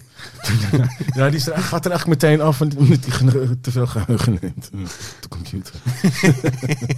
En eh, volgens mij is er nog wel een tussenstap. Want je, je draaide de eerste keer in het buurthuis. Ja. ehm, en, ehm, ehm, en we hadden het net over de jaren negentig. Maar wanneer is dan de eerste keer dat je echt geboekt wordt? ja, dat is een hele goeie. Moet ik even denken nou hoor, wanneer het geweest is. Even kijken, ik ging toen met Jeroen van Meter, JVM heette die om. Die ging om met Bikker. En die, eh, het was een JVM, die heeft me toen een keer uitgenodigd om met hem mee te draaien. Ik meen in Apkoude, waar heel veel DJ's begonnen zijn. In, eh weet die tent ook weer, Tumult volgens mij. Waar ook volgens mij Eddie de Klerk en Dimitri allemaal zijn begonnen. Dat is voor mij ook een van de eerste dingen geweest eh, waar ik gedraaid heb. Ging je zelf ook al naar de Roxy en zo? Naar Ja, dat soort ik was echt eh, vaste klant, echt elke week. Vanaf eigenlijk precies de week dat Acid ter dood verklaard werd, weet ik. Dus Acid heb ik, de, de, de Acid als zijnde, de Acid-avonden heb ik gemist. Want ik kwam precies de week da- daarop eh, in de Roxy. En vanaf die was ik ook echt elke week, één of twee keer. eh. dat was voor mij echt een machtige tijd, dat je gewoon inderdaad... Dat was gewoon de begintijd van de house. Dat je gewoon in die tent staat en dan hoor je een plaat met zo'n hele grote holle bas. En dan sta je in die tent voor die speakers en echt zo van wauw. Van, wat komt eruit? Wa- Waar komt dit geluid uit en zo? Dat was dan de dance van, eh, van eh, Rhythm is Rhythm, Derek May. Dat was echt wel een van de eerste dingen die me opvielen toen de tijd. stond je daar dan te nerden? Dus, eh, oh, wat dit geluid, oh, dat geluid? Of was je wel gewoon aan het swingen? Ik was aan het swingen, maar ik ging ook echt op die geluiden. Van, Nerdend aan het swingen. Nou ja, en het was ook echt eh, puur op een glas cola stonden we met, met, met een vriend, een toenmalig schoolvriendje, stonden we in die tent. Eh, we waren echt helemaal groen. We hadden niet eens door dat mensen drugs gebruikten. Echt. Ik, dat wist ik allemaal niet. Dat was echt, eh, Bleu gewoon. dat was ja. echt puur, puur om de muziek eh, toen de tijd. Ja. vet. Ja, dat was echt een hele speciale tijd. eh. En toen maakte het ook niet uit. En dat vond ik ook speciaal wat het was. Ik bedoel, of er nou zang in zat of... Wanneer heb je al die hokjes en dit is niet goed en dat is niet goed. En ja, eclectic, eclectic hoe je het nu zou noemen, was het gewoon toen. Maar dat was, het was, de noemer was house muziek. Niet techno of house of whatever, garage. Het was house muziek. Ja. En dat was toen genoeg. Mellow. Ook niet, het was echt de jaren negentig. Ja. Vind ik zo'n vreselijke term. Nee, ik vind het een zalige term, dus mellow. Ik vind dat we het weer zo moeten noemen eigenlijk. Ik weet dat, eh weet je, Safe Trip, eh, die, die, die was bezig met, eh, die wilde een mellow ding gaan doen. Oh, van Marco, ja. ja. Hebben ook- ze jou gevraagd? die eh, hadden wat oude dingen, die, en echt verbazingwekkend wilde die juist eh, dingen die ik op Outland gedaan had en zo, wilde die misschien gaan heruitbrengen. Het is heel grappig. eh. maar hij wilde, ja, het was echt mellow waar hij eh, naar Ja, op zoek was. ja. En ik had echt zoiets van, eh, zo bijna zo eng. Zo. ja, ik heb het altijd een vreselijke term eh, gevonden. Z- Zijn er dingen eh, rondom die eh, 73 aliasen, dingen waar je nu op terugkijkt, eh, die, je, die je niet meer prettig vindt om terug te horen? Nou, ik moet zeggen, er is er één geweest die ik had ehm, ont- eh, ontworpen, eh, verzonnen, omdat ik er niet achter stond. Inderdaad. En dat was Esteban de Monte. Daar was ik echt niet trots op. En ik had zoiets, dan moet ik een andere naam voor die dingen Het is ook de verzinnen. enige die er echt een beetje... Welke hoort niet in het rijtje thuis?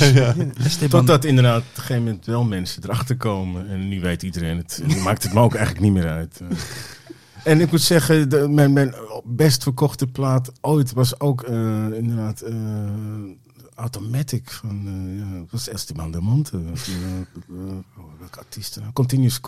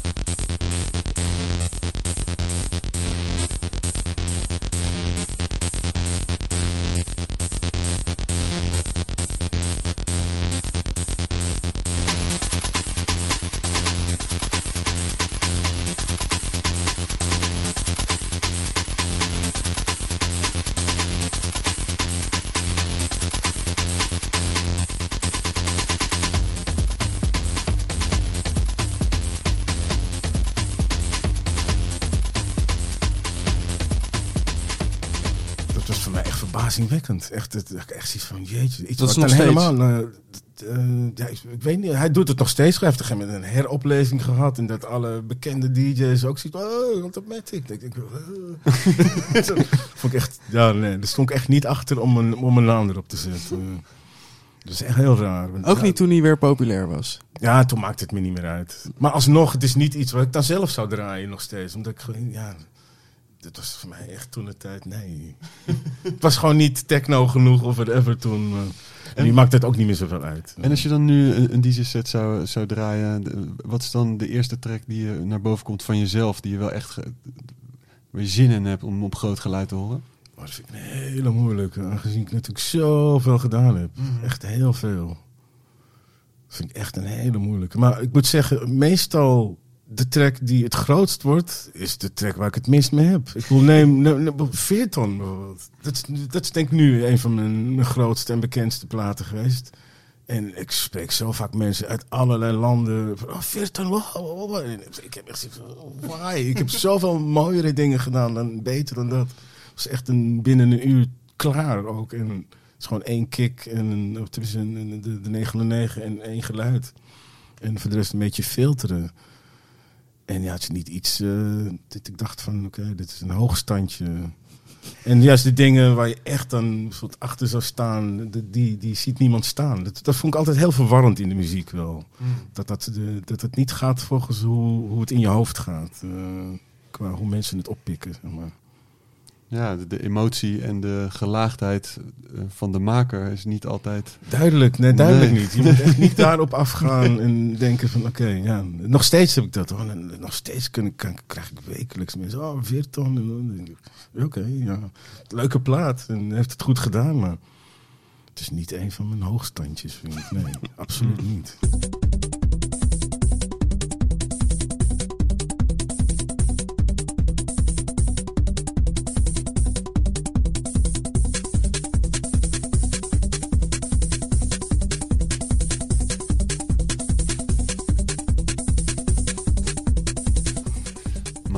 Zegt nu, dit is niet een van mijn. Maar dan, wat zou dan wel een hoogstandje?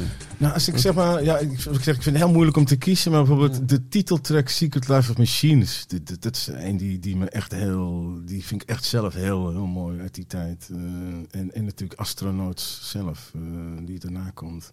Dat zijn zeg maar, echt maar Twee van mijn early days gewoon. Ja, ja. Ja. Maar is Doet dat ze- omdat je nu weer in, in die hoek...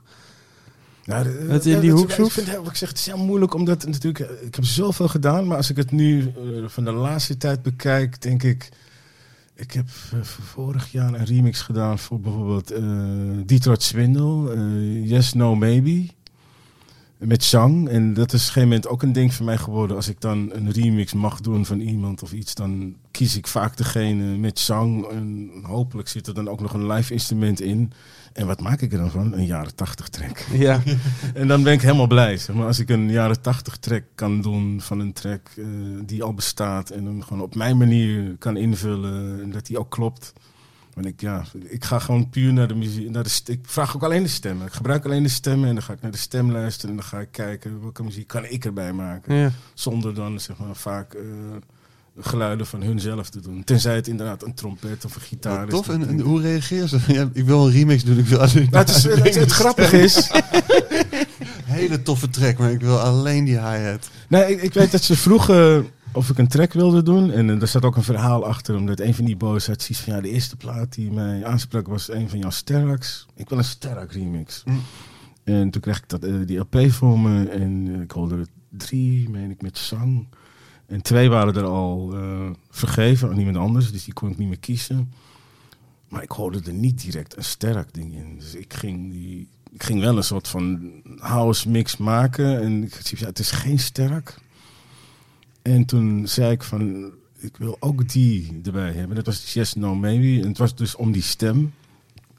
En ja, die heb ik toen op een gegeven moment allebei gestuurd. En uiteindelijk is die house mix afgevallen. En waren ze helemaal dol op die sterke electronics mix eh, met die zang. Tof. Ja, dus voor mij was, ja, dan, dan leef ik ook echt helemaal op als ik gewoon zoiets kan doen. Dat vind ik echt helemaal te gek. I can't decide.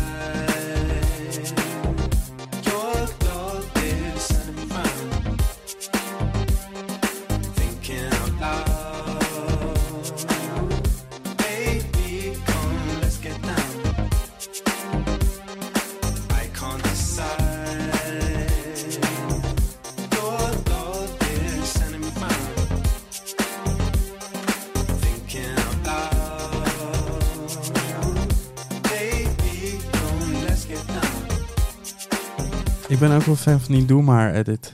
Oh ja. Daar was ik ook heel, echt wel best wel trots op. Ook de manier hoe, hoe, hoe die tot stand is gekomen. Ik weet, ja, het origineel ken je, die is volgens mij 168 bpm of sneller. Ska-track, twee minuten lang. Heel weinig, er zit gewoon echt geen instrumentaal in, behalve het stukje in het begin eh, met het gitaartje en de bas. En, en natuurlijk, mijn achtergrond is plakken en knippen, dus ik kan heel goed denken in, in kleine stukjes. En ik heb hem echt helemaal ontleed en echt, echt moeten goochelen, omdat er, er zit heel weinig in. En ik heb hem vertraagd naar, ik meen 128. En ik heb het alleen gedaan om te kijken of het dan ook nog kon. Want als het echt lelijk zou klinken, had ik het niet gedaan. En ehm, ik heb het ook echt benaderd op een reggae manier. En, en heel veel dub-effecten en dingen, eh, zeg maar... Echt heel veel trucage moeten gebruiken, gebruiken ook. Want je hebt alleen die baslijn kaal.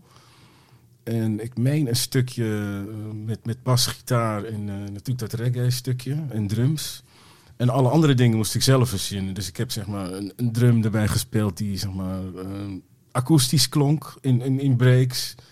Eh, bepaalde stukken met die bas heb ik zeg maar met de schuif, eh, dat, wat je normaal met de schuif zou gaten, heb ik zeg maar geplakt en geknipt om bepaalde stukken het gevoel te geven dat je dat los had.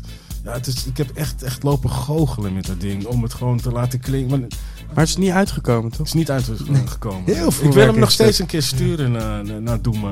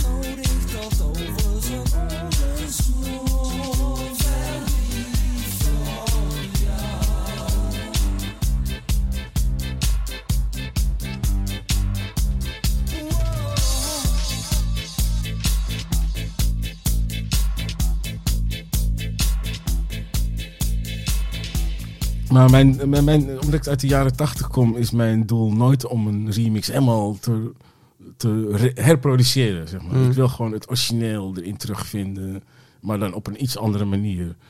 En daarom is bij mij vaak als ik een edit doe, is het gewoon het origineel, maar op een andere versie. Maar dat Ja. was vroeger ook, het heette vroeger remixen. Nu noemen mensen het edit of re-edit, maar vroeger als iemand een remix maakte, was het gewoon dezelfde track als het is. Alleen staat er nu een lang stuk instrumentaal aan de voorkant. Misschien een langere beat. Een, een, een langere break in het midden. Ja. Of misschien daar ook nog een stuk extra instrumentaal. Ja, Dat meer- was een remix. Meer in het arrangement eigenlijk. Ja, ja, een Ja. ander arrangement. En dat is... eh, ja, zo heb ik ook leren arrangeren, zeg maar. Door dat plakken en knippen. En Mm. Dat ik merkte dat ik daar ook best wel goed in was. Om, om goede arrangementen te maken en zo. Mhm. En gewoon ook, ook van tevoren, als ik het hoor, meteen al te horen wat ik ermee kan en zo. Ja.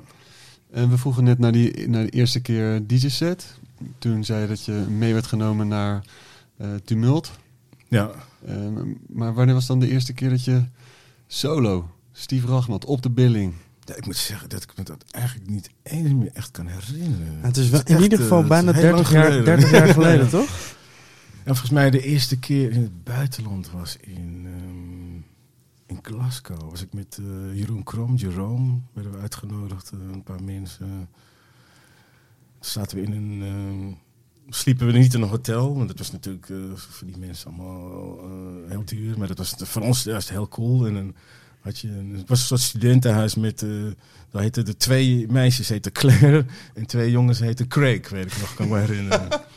En dan eh, later bleek dus, eh, echt jaren later, waren het dat die boys van Silicon Soul. Dus dan kom je er later achter van wauw, van daar hebben we gewoon echt in de begintijd van zeg maar de eerste buitenlandse gig eh, bij geslapen. en Zo. Dat heeft dat dan ook een heel speciaal gevoel. en dan leuk om te zien dat die boys dan ook gewoon op een gegeven moment artiesten zijn geworden. zo. Maar ik moet zeggen, in Nederland kan ik me niet herinneren. Dat is echt heel erg. Ja, want je bent niet begonnen ergens als een resident dan of zo. Nee, nee, daar had ik echt al een idee over. Omdat ik natuurlijk... Ik ging dan vroeger naar de Escape en dan was de Rutger Kroes. En die moest dan, eh, of wie dan ook... Dat je als Fres in, de- in het BFC in Buitenveld. En mensen moesten elke week in die tent staan. En ook elke week dezelfde plaatjes draaien. En ik had al snel zoiets van... Ja, dan word ik echt scheidsziek van mijn eigen muziek. En toen, zeg maar, dat, dat, ja, noem maar even dat house ding kwam... kon je, zeg maar, op, verschillende plekken draaien. Niet elke week dezelfde. En dat was eigenlijk het moment dat het mij wel aantrok. En dat ik zoiets had van, nou, dan is het gewoon minder saai. Want je ziet eh, andere mensen, ander publiek. En kan je het toch ook weer op een andere manier brengen. En je hoeft niet de hele tijd hetzelfde te doen. Want mensen vragen het aan, eh, zoals bijvoorbeeld in een normale club... als je, zeg maar, resident bent. eh. Maar ik was echt puur bang om genoeg te krijgen van mijn eigen plaatjes. Ik kan me herinneren dat ik daarom echt niet resident wilde zijn in een club. Ja. Maar dat is gek, want als je iedere week ergens anders staat te draaien, dan heb je de, het is niet dat je dan ineens andere platen hebt, toch?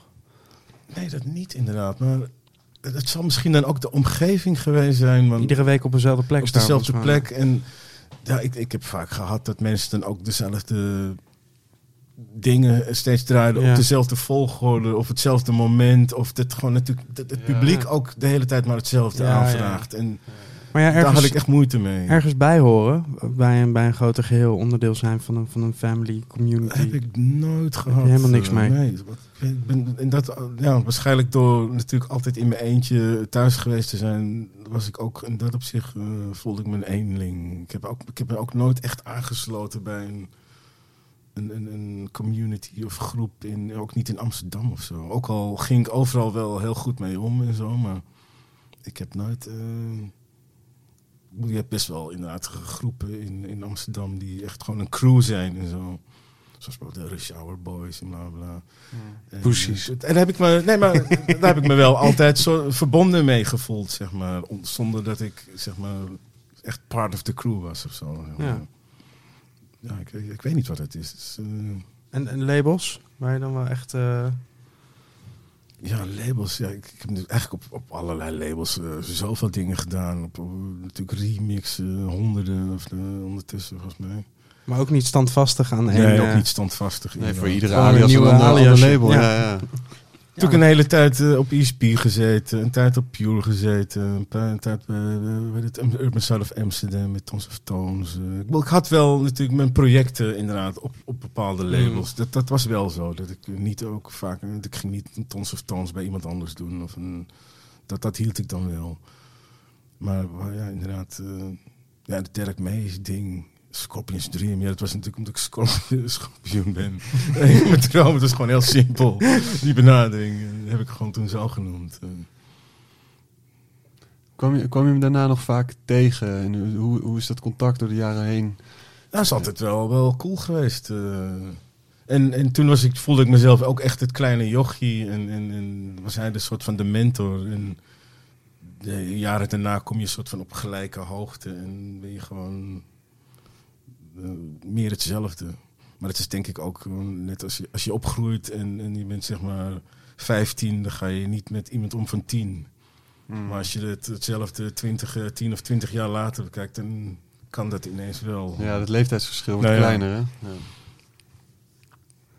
Ja, want, maar je was daarmee ook met, met uitbrengen op dat label van Derek toch wel een van de eerste die eh, zich aan die Detroit eh, aan het wagen was, toch? In Ja, Nederland. nou, de eerste was Orlando. Ja, niet de eerste, maar ja. één, één van de Ja. eerste. Ja. En ik, ja, ik wilde, omdat ik natuurlijk groot fan was, eh, wilde ik, eh, wilde ik eh, daar wat uitbrengen. Hetzelfde met mijn Implant. Ik zie van, oeh, ik was zo'n fan van hem. En had je eigenlijk alleen... Robert Hoedse label. Ja, daar had je alleen, ehm, volgens mij een paar Oostenrijkers, die ben ik even de naam kwijt, die daar als, als enige andere dan hij zelf iets op hadden uitgebracht. En dat was voor mij weer een uitdaging. Ik wil ook. ja, ja. Wel een beetje ver om iedere dag voor zijn deur te staan. ja dat, dat, dat was dan niet. Het was een heel ander verhaal. En er was ook heel weinig contact en moeilijk was het allemaal. En ik was toen bezig met die eh, Emerging CD. En ik wilde twee tracks van hem. En toen had ik die deal gemaakt van... Oké, jij krijgt mijn twee tracks. Ik krijg twee tracks van mijn CD. En voor de rest maakt het me niet uit. ja, er zat geen contract aan. Daar ging het me niet om. Ik wilde gewoon op dat label. En gelukt.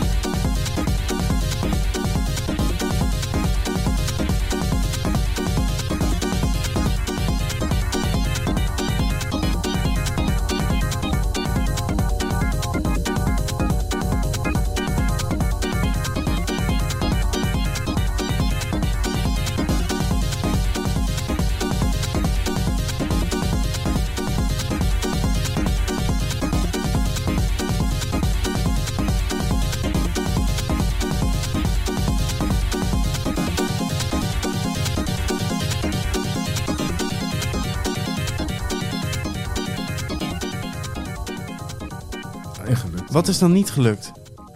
Want nu, eh, het is best wel een eh, eenzijdig uh, Nee, geluksverhaal eigenlijk. Alleen maar Wat succes. is niet gelukt? Ja, moet ik zeggen, ik heb daarna niet dingen meer geprobeerd of zo. Daarna Ja, kwam het je aanwaaien eigenlijk. Daarna ging het inderdaad wel een, een stuk makkelijker als je toch al een beetje eh, vestigt en mensen je kennen of herkennen qua muziek of zo. Dan gaat het iets anders. En nu, eh, nu had ik laatst iets van ja, de enige die nog mist is Jeff Mills. Maar die is Hm. nu zelf al allerlei eh, artiesten aan het eh, uitbrengen. Wat natuurlijk qua visie heel, heel jammer is. Dat ik niet de eerste ben. nee, maar dan wordt het weer zo'n ego-ding. Maar die staat nog wel op mijn lijst. Eh, ik vind het wel leuk om te zien dat hij ook wat meer open staat nu voor, voor dingen die andere mensen doen. Die heeft al een paar, paar, paar LP's uitgebracht van allerlei artiesten. Ook eh, nu een, een, een Nederlandse jongen die eigenlijk hier helemaal niet zo bekend is. Wie dan? Eh Kolenleijen, even kijken wat is zijn artiestennaam? Uh, Surgilus. Nou, die, heeft, die is een van de weinigen in Nederland die echt contact met, eh, met Jeff heeft. Hoe het? eh, ik, ik, ik heb het altijd heel moeilijk gevonden om, eh, om een beetje contact met hem te, te maken. Omdat het is echt een hele speciale man natuurlijk. Ja. En best wel eh, op zichzelf.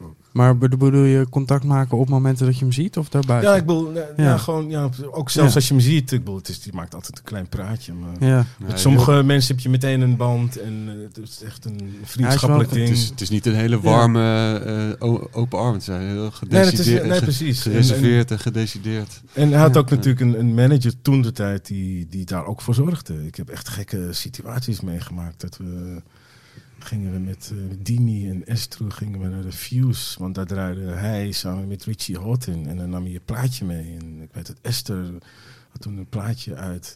En die wilde ze aan Jeff geven. En ik zie dat ze hem zo uitreikt naar hem. Want hij stond een meter verder. En ineens stond die manager voor zijn neus. Mocht niet. Ik had echt zoiets van, wow, what the fuck is dit, weet je? Ze willen alleen een plaatje geven. Dat mocht niet. En ja, het lag niet eens aan Jeff, maar aan, aan die manager, weet ik. Eh, die Ja, was het echt soms- heel af, afhoudend. En eh, dat, dat, ja, dat, Dat, soort mensen toch beslissingen maken hè, voor iemand Ja. anders. Ja. Misschien moet het toch ook nog maar een serie over man- managers komen er vaak Ja. een beetje slecht af in deze podcast. Ja, inderdaad. Eh, Heb je, heb je een manager gehad? Heb je er een? Eh, Manuela, dat was mijn boeker toen het uit en vriendin en manager. Ja, daarom vraag ik. En eh, ja, nu is ze nog wel boeker en, eh, en manager inderdaad. Niet meer, Maar niet meer zijn niet meer samen. nee.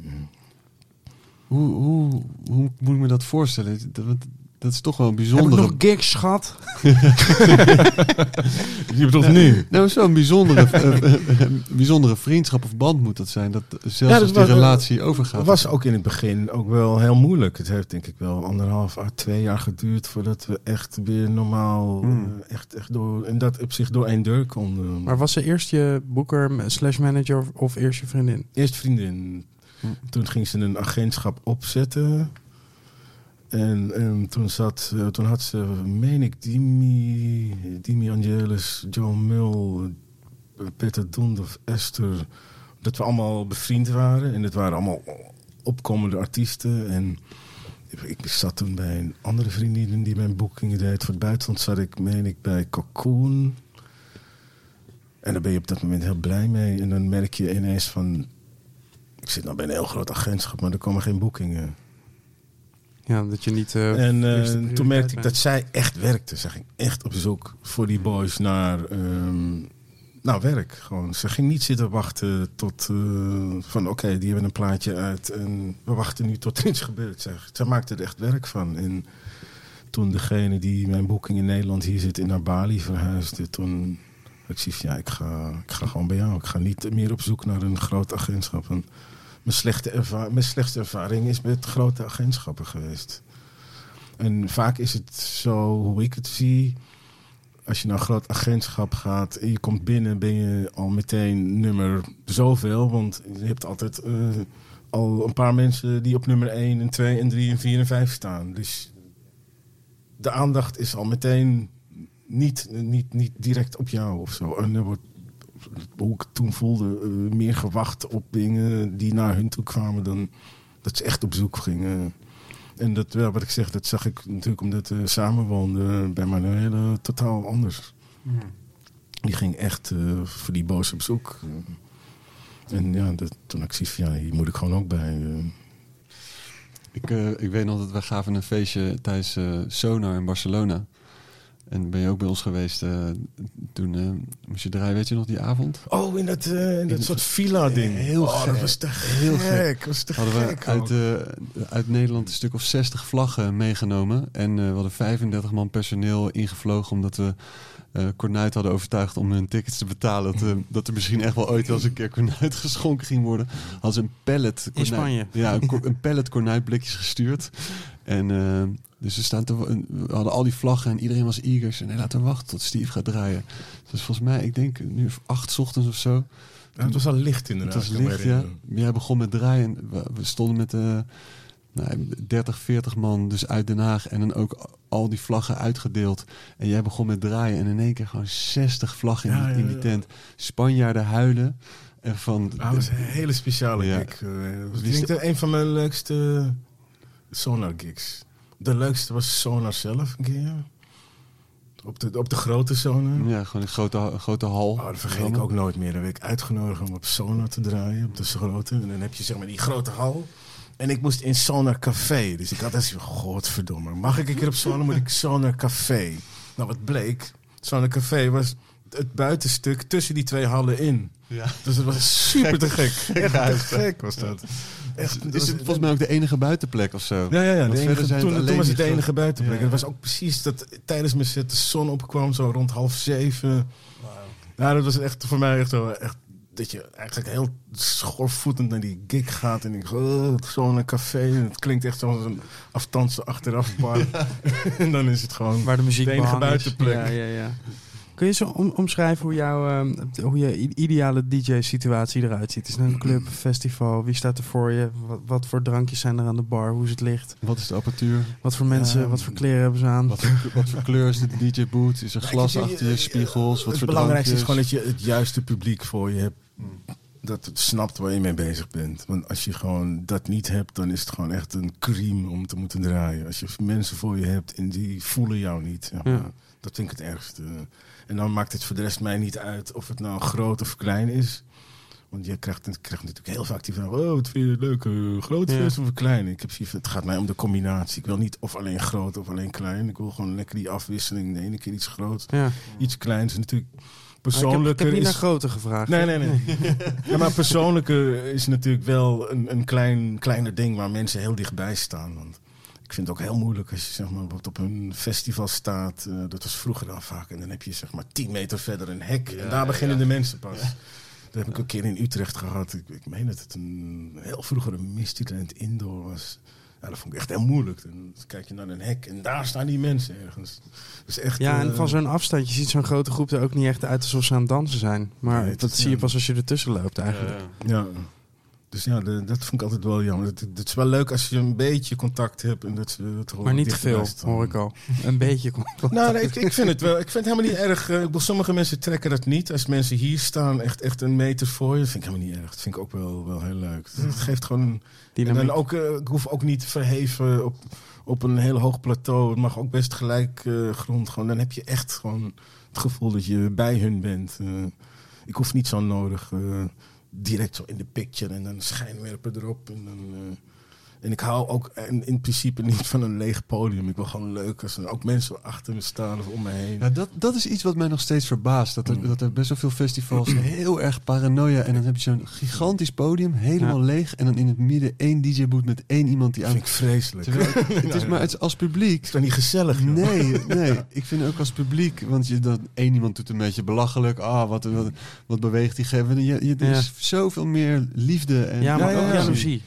Ja, oh, jaloezie. Ook jaloezie. Nou, van mensen die in die zaal staan die ook daar willen staan. Ah, En, dat en is er staan daar allemaal spullen. En, eh, en, Oh. en, eh, er zijn mensen aan het werk daar. Die moeten zich dan bezighouden met mensen die dronken zijn. Eh, ze vallen DJ lastig. Of, Ja, ja, dat, ja die dat heb je zijn- natuurlijk ook wel eens. Dat ze gewoon echt naast je komen staan. Zo, alsof ze ook... Ja. eh, alsof Ja, je direct de bek eruit. Heb ik Ja, wel eens maar- gehad. dat is dan wel minder inderdaad. Ja, maar dan moet een goede stage manager moet Dat daar. wel. dus Ja, gewoon- precies. gewoon een hekje dan, dan is het opgelost Ja, ja, ja. inderdaad. Eh, Natuurlijk, geeft het sfeer als je er zelf staat.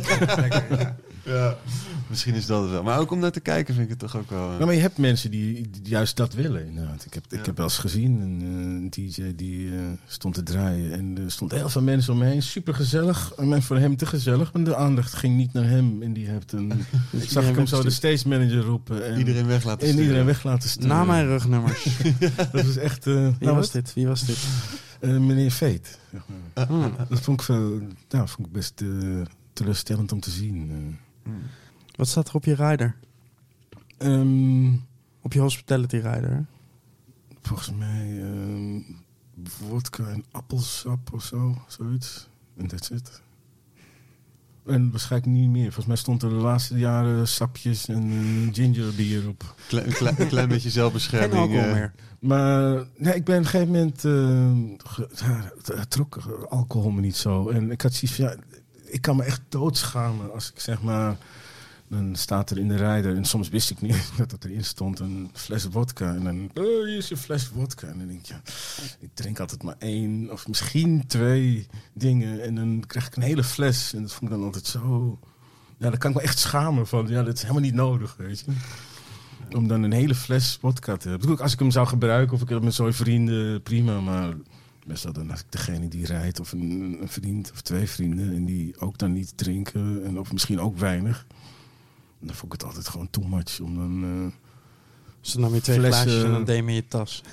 Nou, ik heb wel, wel, wel eens gehad dat ze inderdaad echt voor mij haalden. En dan heb ik wel eens gehad, nou, dan neem ik mee naar huis eh, voor thuis als ik bezoek heb. Maar ik heb echt vaak Zo genoeg- lekker de hele... Wat hebben we nog nodig, de cognac is op. Oké, Ja, maar ik heb ook vaak gehad dat ik had van, eh, van de stage manager of zo. Van, eh, neem jij maar, ik, eh, ja, ik kan er niks mee. ja. Maar geen eh, krasloten, lokaal gras, een Oh. voetbalshirt of... eh, Oh, nee, nee. Helemaal. Dat vind ik echt zo erg. Omdat zij persoonlijk gewoon om, om dat soort dingen eh, hun ermee te belasten en, eh, en bla bla bla. Nee. En dan helemaal al niet in een rider. Dat vind ik even zelf too much. Om dat soort vers- versnaperingen, als je dat wil, om dat in een rider te stoppen. Dat is niet, niet mijn ding, laat ik het zo zeggen. Als je het wil, dan eh, zorg gewoon dat je het hebt. Ja, bijvoorbeeld. Ja, er, is, Ja, er is altijd wel, als je iets wil, er is altijd wel iemand. eh, en, ja precies. Ik vind het heel ver gaan om het in je rijden te zetten. Ik ken mensen die alleen maar hele specifieke Japanse tequila willen drinken. Ja. en dan niet beginnen als het er niet is. Dat, dat, Ja, dat is... Ja, ja, ja pff, dat, ja, daar moet je niet mee aankomen. met mij. Dat vind ik echt zo. eh, je bent daar om je, om, je, natuurlijk om je werk te doen. En is niet dat als je het niet hebt, dat je je werk niet kan doen. eh. tenzij je echt misschien verslaafd bent aan dat eh, het specifieke eh, drankje of whatever. Ja, maar dan moet je hem helemaal zetten. Dan moet je, Dan moet je maar zelf meenemen. Ja. hey, en, in deze eh, eh, toch wel, ik mag zeggen, lange periode dat je achter die draaitafels eh, Ja, sta- staat. bijna 30 jaar. Ja, echt. toch? Ja, ja, echt, er moet wel een eh, klein jubileum. eh, moeten wel, eh, ja, dus 30 jaar kun je precies voor 30 man draaien. Dat kon een paar weken geleden. dat kan nu ook niet meer. En, Nu kan het voor drie, maar dan ben ik. Oh nee, ook niet meer. Nee, dan ben dan ik zelf de derde, maar dat, Ja. eh, ook niet meer. Ja. eh, is, er, is er een tijd geweest dat, je- dat, je, dat je er even helemaal geen zin meer in had? Of dat het, Oh ja, absoluut. Zeg maar in die tijd dat ik eh, ergens in, eh, ik meen jaren 90, misschien begin 2000, dat ik alleen maar. Oh ja, natuurlijk, dat was voor 2006. Dan heb ik een periode gehad dat ik alleen maar Sterra gigs had en altijd maar 140, 45 moest snoeien. Dat ik op een gegeven moment wel zoiets, eh, ja, dan verzadigde het een beetje. Hmm. En toen ineens, dat vergeet ik ook nooit meer, was op Awakenings in Noord. En ik Minimal. was met mijn eh, toenmalige vriendin. Ik weet even niet meer of dat nou Manuela was of iemand anders. En die zegt op een gegeven moment, waar is Richie Horton? Die stond echt vlak achter haar. Maar die had inderdaad nieuw haar en zo. Nieuwe kapsel, nieuw uiterlijk. En die begon om vier uur, meen ik. En hij legt hem stil. En hij begint inderdaad met minimal. Dat was echt even een moment dat iedereen natuurlijk helemaal zoiets van... What the fuck is dit? En natuurlijk eh, heel veel geklaag geweest in het begin. Eh, waarschijnlijk ook misschien wel door mij. Maar ik heb toen wel gemerkt dat... Dat, eh, dat was voor mij eigenlijk ook de moeilijkste periode. Want toen was het ineens zo dat eh, iedereen ging minimal draaien. Gewoon alle techno-DJ's of heel veel gingen ineens, waren ineens minimal DJ's. Terwijl, ja, ik draaide minimal techno. Maar dat werd op een gegeven moment ontkend. De Robert Hood minimal bestond ineens niet meer. Er was nu Richie Houghton minimal. En dat was even een zware periode, vond ik. En toen was het ook het moment dat echt heel veel van in mijn scene eh, boekingen gingen verliezen. En, want ja, iedereen ging ineens minimal DJ's boeken. Toen moest ik wel even nadenken van wat nu? En toen had je natuurlijk de DJ Rush-stijl. Of je ging ehm, minder hard. En ja, ik heb toen de overgang gemaakt naar meer, naar eh, muzikaal in ehm, Detroit-stijl. En natuurlijk ook qua in de war zijn. Ik heb altijd gewoon van allerlei soorten muziek gehouden. En natuurlijk hier en daar pak je ook een minimal track die bij jou in je set past. Maar ik heb nooit eh, helemaal mijn set omgegooid naar iets anders. En uiteindelijk heeft dat me wel meer variatie gebracht zeg maar, in mijn draaien. En ook qua gigs. Ik kon toen ook... eh, ja, toen heb ik mezelf inderdaad gesplitst in Rachmat en Sterk op gegeven moment. En toen kreeg ik inderdaad gigs eh, op beide namen. En dat was voor mij echt, echt weer een, een opleving toen de tijd. En dan hoefde ik niet weer elke week hetzelfde te doen. eh. ja. Waar ging het mis met die minimal? Op een gegeven moment was het ineens klaar. Nou, ik denk dat toen de periode begon te komen, dat eh, wat ik net al beschreef van eh, dat de society gewoon echt eh, een soort van wegwerpding werd en alles ging heel snel. En dat, dat vind ik nu ook nog wel. Dat dingen worden heel snel opgepikt, uitgemolken. Want voor, voor mij minimal was nooit iets nieuws. Het was voor mij een, een stukje wat er al bestond, wat uitgelicht werd en zich op gefocust werd. En dat, ja, zo zag ik minimal altijd. Het bestond altijd al. Maar had toen ook al, eh, hoe heet het label? eh, nou, ik ben nu even heel slecht in namen. Maar inderdaad, als je dan alleen maar die stijl draait, ja, dan Minus. wordt het een stijl. Nee, het was niet Minus, die bestond er nog niet. Ehm, shit, hoe heet het ook weer? Ik zie het echt zo voor me, zo'n grijs en wit en dan zo'n half ding erheen. Ja, ik, ik ga er niet op komen. Ik heb er een paar platen. Was het nee, niet contact. Eh, volgens mij was het wel van Richie Houghton, weet ik. Maar dat was al voordat zeg maar, de term minimal Mhm. was. Maar ik had zoiets van, ja, ik herkende natuurlijk die stijl als zijnde. Natuurlijk ook, ook DBX en zo hadden dat soort tracks. eh, Ja.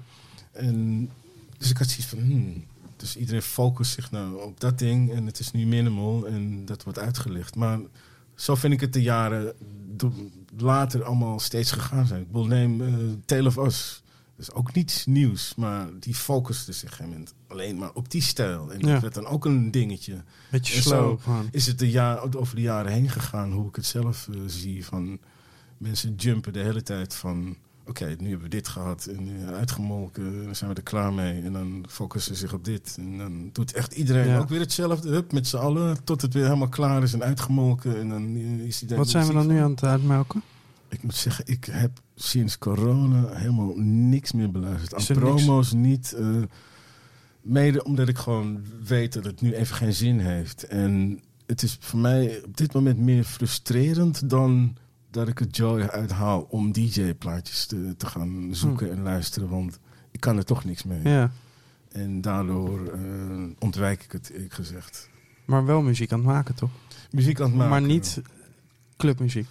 Eh, wel, maar ik merk dat ik alleen even dan in mijn eigen energie kan vinden. Neem bijvoorbeeld als voorbeeld, ik heb, ehm, ben toen uitgenodigd door Ben Klok voor de Photon Stream in Berlijn. En toen had ik even zoiets van, oké, en nu? En toen dacht ik van ja, ik ga gewoon mijn eigen nieuwe dingetjes doen. eh, want ja, ik heb moeite met draaien nu door de situatie. Maar door in mijn eigen energie te blijven, mijn eigen dingen te draaien, kan ik in ieder geval nog een gevoel eruit halen. En dat ik bijvoorbeeld Ben Klok sprak daar, die, ja, die had bijvoorbeeld hetzelfde een beetje qua gevoel. En die had ook iets van twee weken erover gedaan om die set bij elkaar te, te sprokkelen. Ja. En Toen zei ik nog tegen hem van ja, ik heb het eh, makkelijk, mezelf makkelijker gemaakt. En blijf gewoon bij mezelf. En Mm. heb alleen, draai alleen eigen tracks. En natuurlijk weet ik, omdat nou, ik, ik heb, ja, de meeste mensen weten dat ik ben niet één ding. En daardoor kan ik gewoon toch een gevarieerde set neerzetten, wat niet de hele tijd hetzelfde is. Ook al is het allemaal mijn eigen muziek. Wat het dan voor mij weer wat makkelijker maakt om alleen mijn eigen muziek te draaien. Dat het niet eh, eentonig wordt.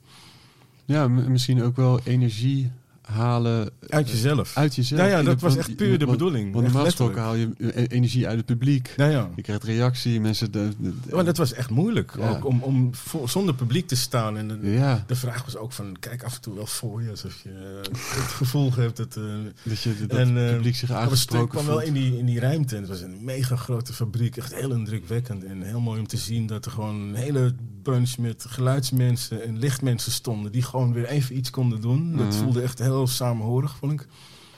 En de jongen voor me, en die stond te draaien. En ik had echt zoiets van shit, dat wordt pittig. En had het geluid heel zacht.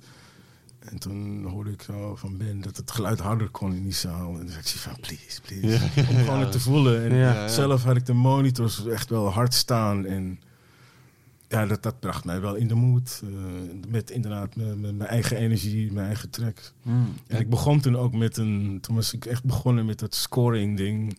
Begon toen ook met een van mijn eigen scoring tracks. eh, in een grote zaal. Dat was ja, voor mij heel machtig. om te Heel horen. lekker, ja. ja, ja, ja. Ja. He- Heb je verder eh, v- veel streams gedaan? We, we zien natuurlijk links en rechts allerlei dingen Ik voorbij voel ze niet. Nee. Dus ik ben helemaal in dat opzicht losgekoppeld van dat DJ-ding nu. Ik heb er nog één gedaan voor eh Met de Niro. Loveland. Met de Niro heb je eentje Oh ja, dat, is, eh, ja, dat, was in de toren. Nee, ik heb er nog even voor Loveland gedaan. En toen had ik zoiets ja, dan kan ik een keer Op een een Steve. Rachmat ding doen. En eh, ik moet zeggen, ja, het was ook heel leuk omdat ik gewoon... Dat stuk eh, van het park had ik nog nooit gezien, die kant. Ja, was op En- het water, hè? was op het Ja. water. En ja, ik had echt een mooi uitzicht met heel veel bomen en, en hoeken die ik nog nooit had gezien. En ook daar kon ik zeg maar niet mijn, ja, kon mijn laten zien. Dus heb ik daar ook weer mijn eigen dingen gedraaid. En niet, eh hoefde niet mijn harde en snelle dingen doen, te doen. Ja, dat gaat toch een beetje... Af en toe een beetje scheef op zo'n eh, op zo'n livestream is dat Ja. ingewikkeld, hè? Nou ja, nee, maar ook om, door de periode heb je toch, eh, vond ik het best moeilijk om dan een heftige set te draaien. Omdat je gewoon mentaal gewoon op een andere plek bent. Ja, kwets, kwetsbaarder. Nou, echt- echt Ja, ja, totaal. ontvankelijker. Ja. Echt totaal. En daardoor vond ik bijna die, die Loveland set iets makkelijker. Omdat ik gewoon... Dat, ja, ik heb daar echt heel veel strings en emoties gedraaid. eh, Vergeleken die andere. En dan moet ik zeggen, zelfs die andere heb ik iets, iets, iets muzikaler gedraaid. En niet... Wat ik net zei, puur op dat mixen had ik nu helemaal losgelaten. Ik ging echt wel plaatjes draaien. Ik had zoiets van gewoon voor mijn eigen energie. En ik, hoefde, ik, had zoiets, ik hoef niet te bewijzen dat ik kan mixen en draaien. En dat heb ik ook zo benaderd eh, tijdens die streams. Ja, voor de rest heel veel aanvragen gekregen, maar ik, ik, ik voel dat niet. eh. Wel gek live ding gedaan. Dat was echt een hele speciale voor mij. Ik kreeg op een moment een telefoontje van Jochem. En die had zoiets van, ja, ik ga gewoon iedereen bellen. Jochem? Ja. Sorry. en ehm, ja, die had zoiets van, ja, ik, eh, ik bel gewoon iedereen op. En dan hoef ik niet via de manager en bla bla bla. En eh, kan ik gewoon direct spreken. Hij zei, ja, eh, lijkt het je wat? En, ik was al bezig met nieuwe dingen de hele tijd. Met koken, en met scoring. En ik had zoiets van, ja, let's do it. Maar wat, wat stelde die voor?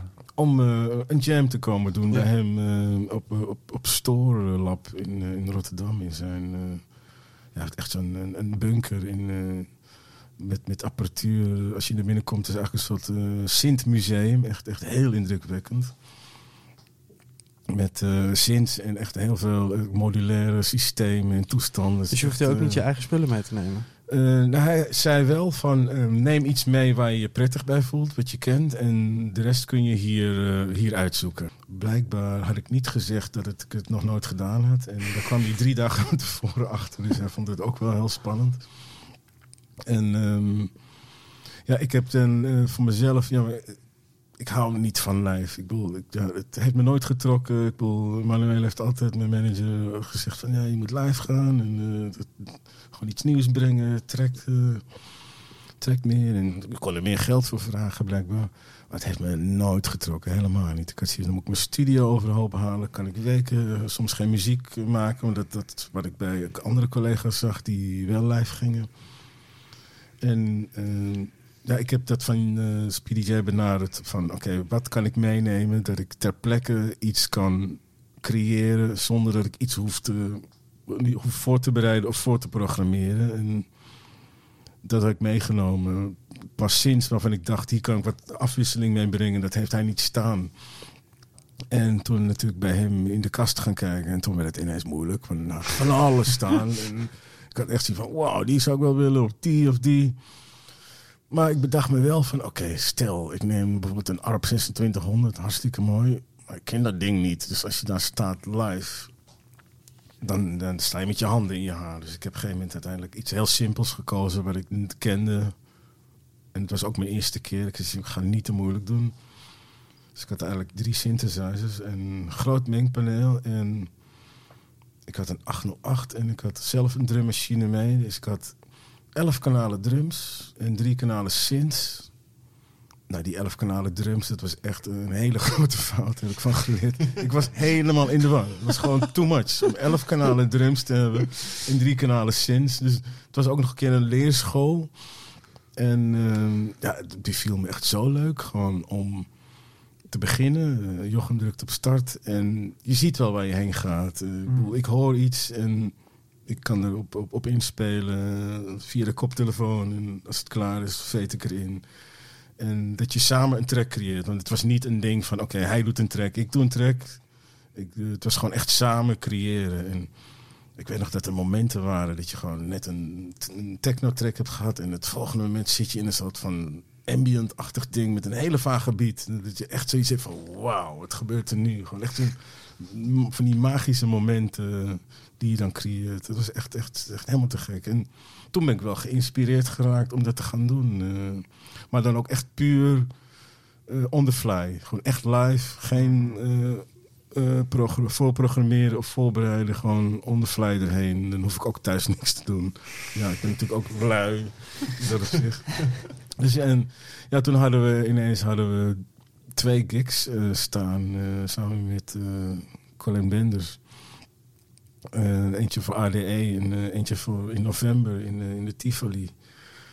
En toen kwamen de nieuwe regels en toen is dat ook allemaal afgevallen helaas. Daar had ik echt zin in. Ik had echt hier in de huiskamer, had ik op de vloer, had ik een hele setup om te kijken van oké, wat ga ik meenemen, wat werkt lekker. En moest het natuurlijk heel klein houden omdat we met z'n drieën zijn. En natuurlijk eh, Colin die zou ook niet heel weinig meenemen, maar om het mezelf makkelijk te maken, ging ik gewoon een systeempje verzinnen om, om het mezelf ook makkelijk te maken. En ik had uiteindelijk een vierkanaals mi eh, mixer die ik al heel lang had liggen en nooit gebruikt had. Een, een LNN Heat die ik eh, als promo ding ooit kreeg, die ik nog nooit had gebruikt. Die kwam echt nu perfect van pas voor dit.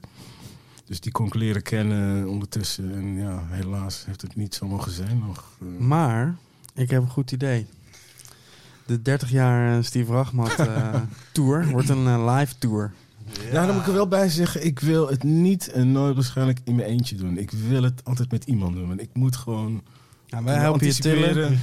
en, en kunnen inspelen op iets anders. Want anders lijkt het me alsnog weer helemaal niks. Als ik het helemaal zelf moet doen. Ik wil gewoon lekker met z'n twee on the fly iets creëren. Gewoon. En dan gewoon met mekaars energie iets cools doen. Drink je koffie? Nee, ook al Nee? heel lang niet meer. eh. Bewust mee gestopt? Ja, ik heb er nooit echt iets mee gehad. En ik heb het een tijd wel gedaan. Gewoon, eh, maar dan meer van, oké, dan word ik wakker. maar ja, nee, ik heb er niet zoveel mee. Hetzelfde als bier. Heel veel mensen houden van bier. Nou, ik niet. ja. Ik- En af en toe drink ik nu wel een biertje, maar... maar het is niet van, als ik zou Een kiezen, van, nee. laat ik een biertje nemen. Eh, nee. En als we dan eh, niet over koffie, hoe drink je dan je thee? Ik drink eigenlijk, wat ik jullie net geserveerd heb, het meest is eh, verse, eh, verse ginger en eh, honing. Ja, En meer niet gewoon. heerlijk. Ja, Net zo puur als je apparaten. net zo puur als dat inderdaad. Eh, heel veel eh, liefde, wijsheid en eh, gezondheid en geluk gewenst. Dankjewel. Je hebt in ieder geval Jullie ook? Een, een heerlijke catacombe of een heerlijke, eigenlijk een heerlijke cocon om straks, we zeiden het net al, je vriendin was je net en het, het zijn roerige tijden. Maar zoals Justin net zei, laten we allemaal als een vlinder uit onze cocon tevoorschijn Het is komen. mooier. We Ja, komen mooier we komen er Ja, mooi uit. inderdaad. ja. Ik wil- kan, kan heel veel muziek maken als ik zeg maar niet zelf in een gek proces zit eh, door het gebeuren. Maar ja, dat, dat, dat koester ik wel absoluut. Eh, Mm. Gewoon lekker muziek maken zonder dat je eruit gerukt wordt elk weekend. Dat is het grote voordeel, vind ik. Ja.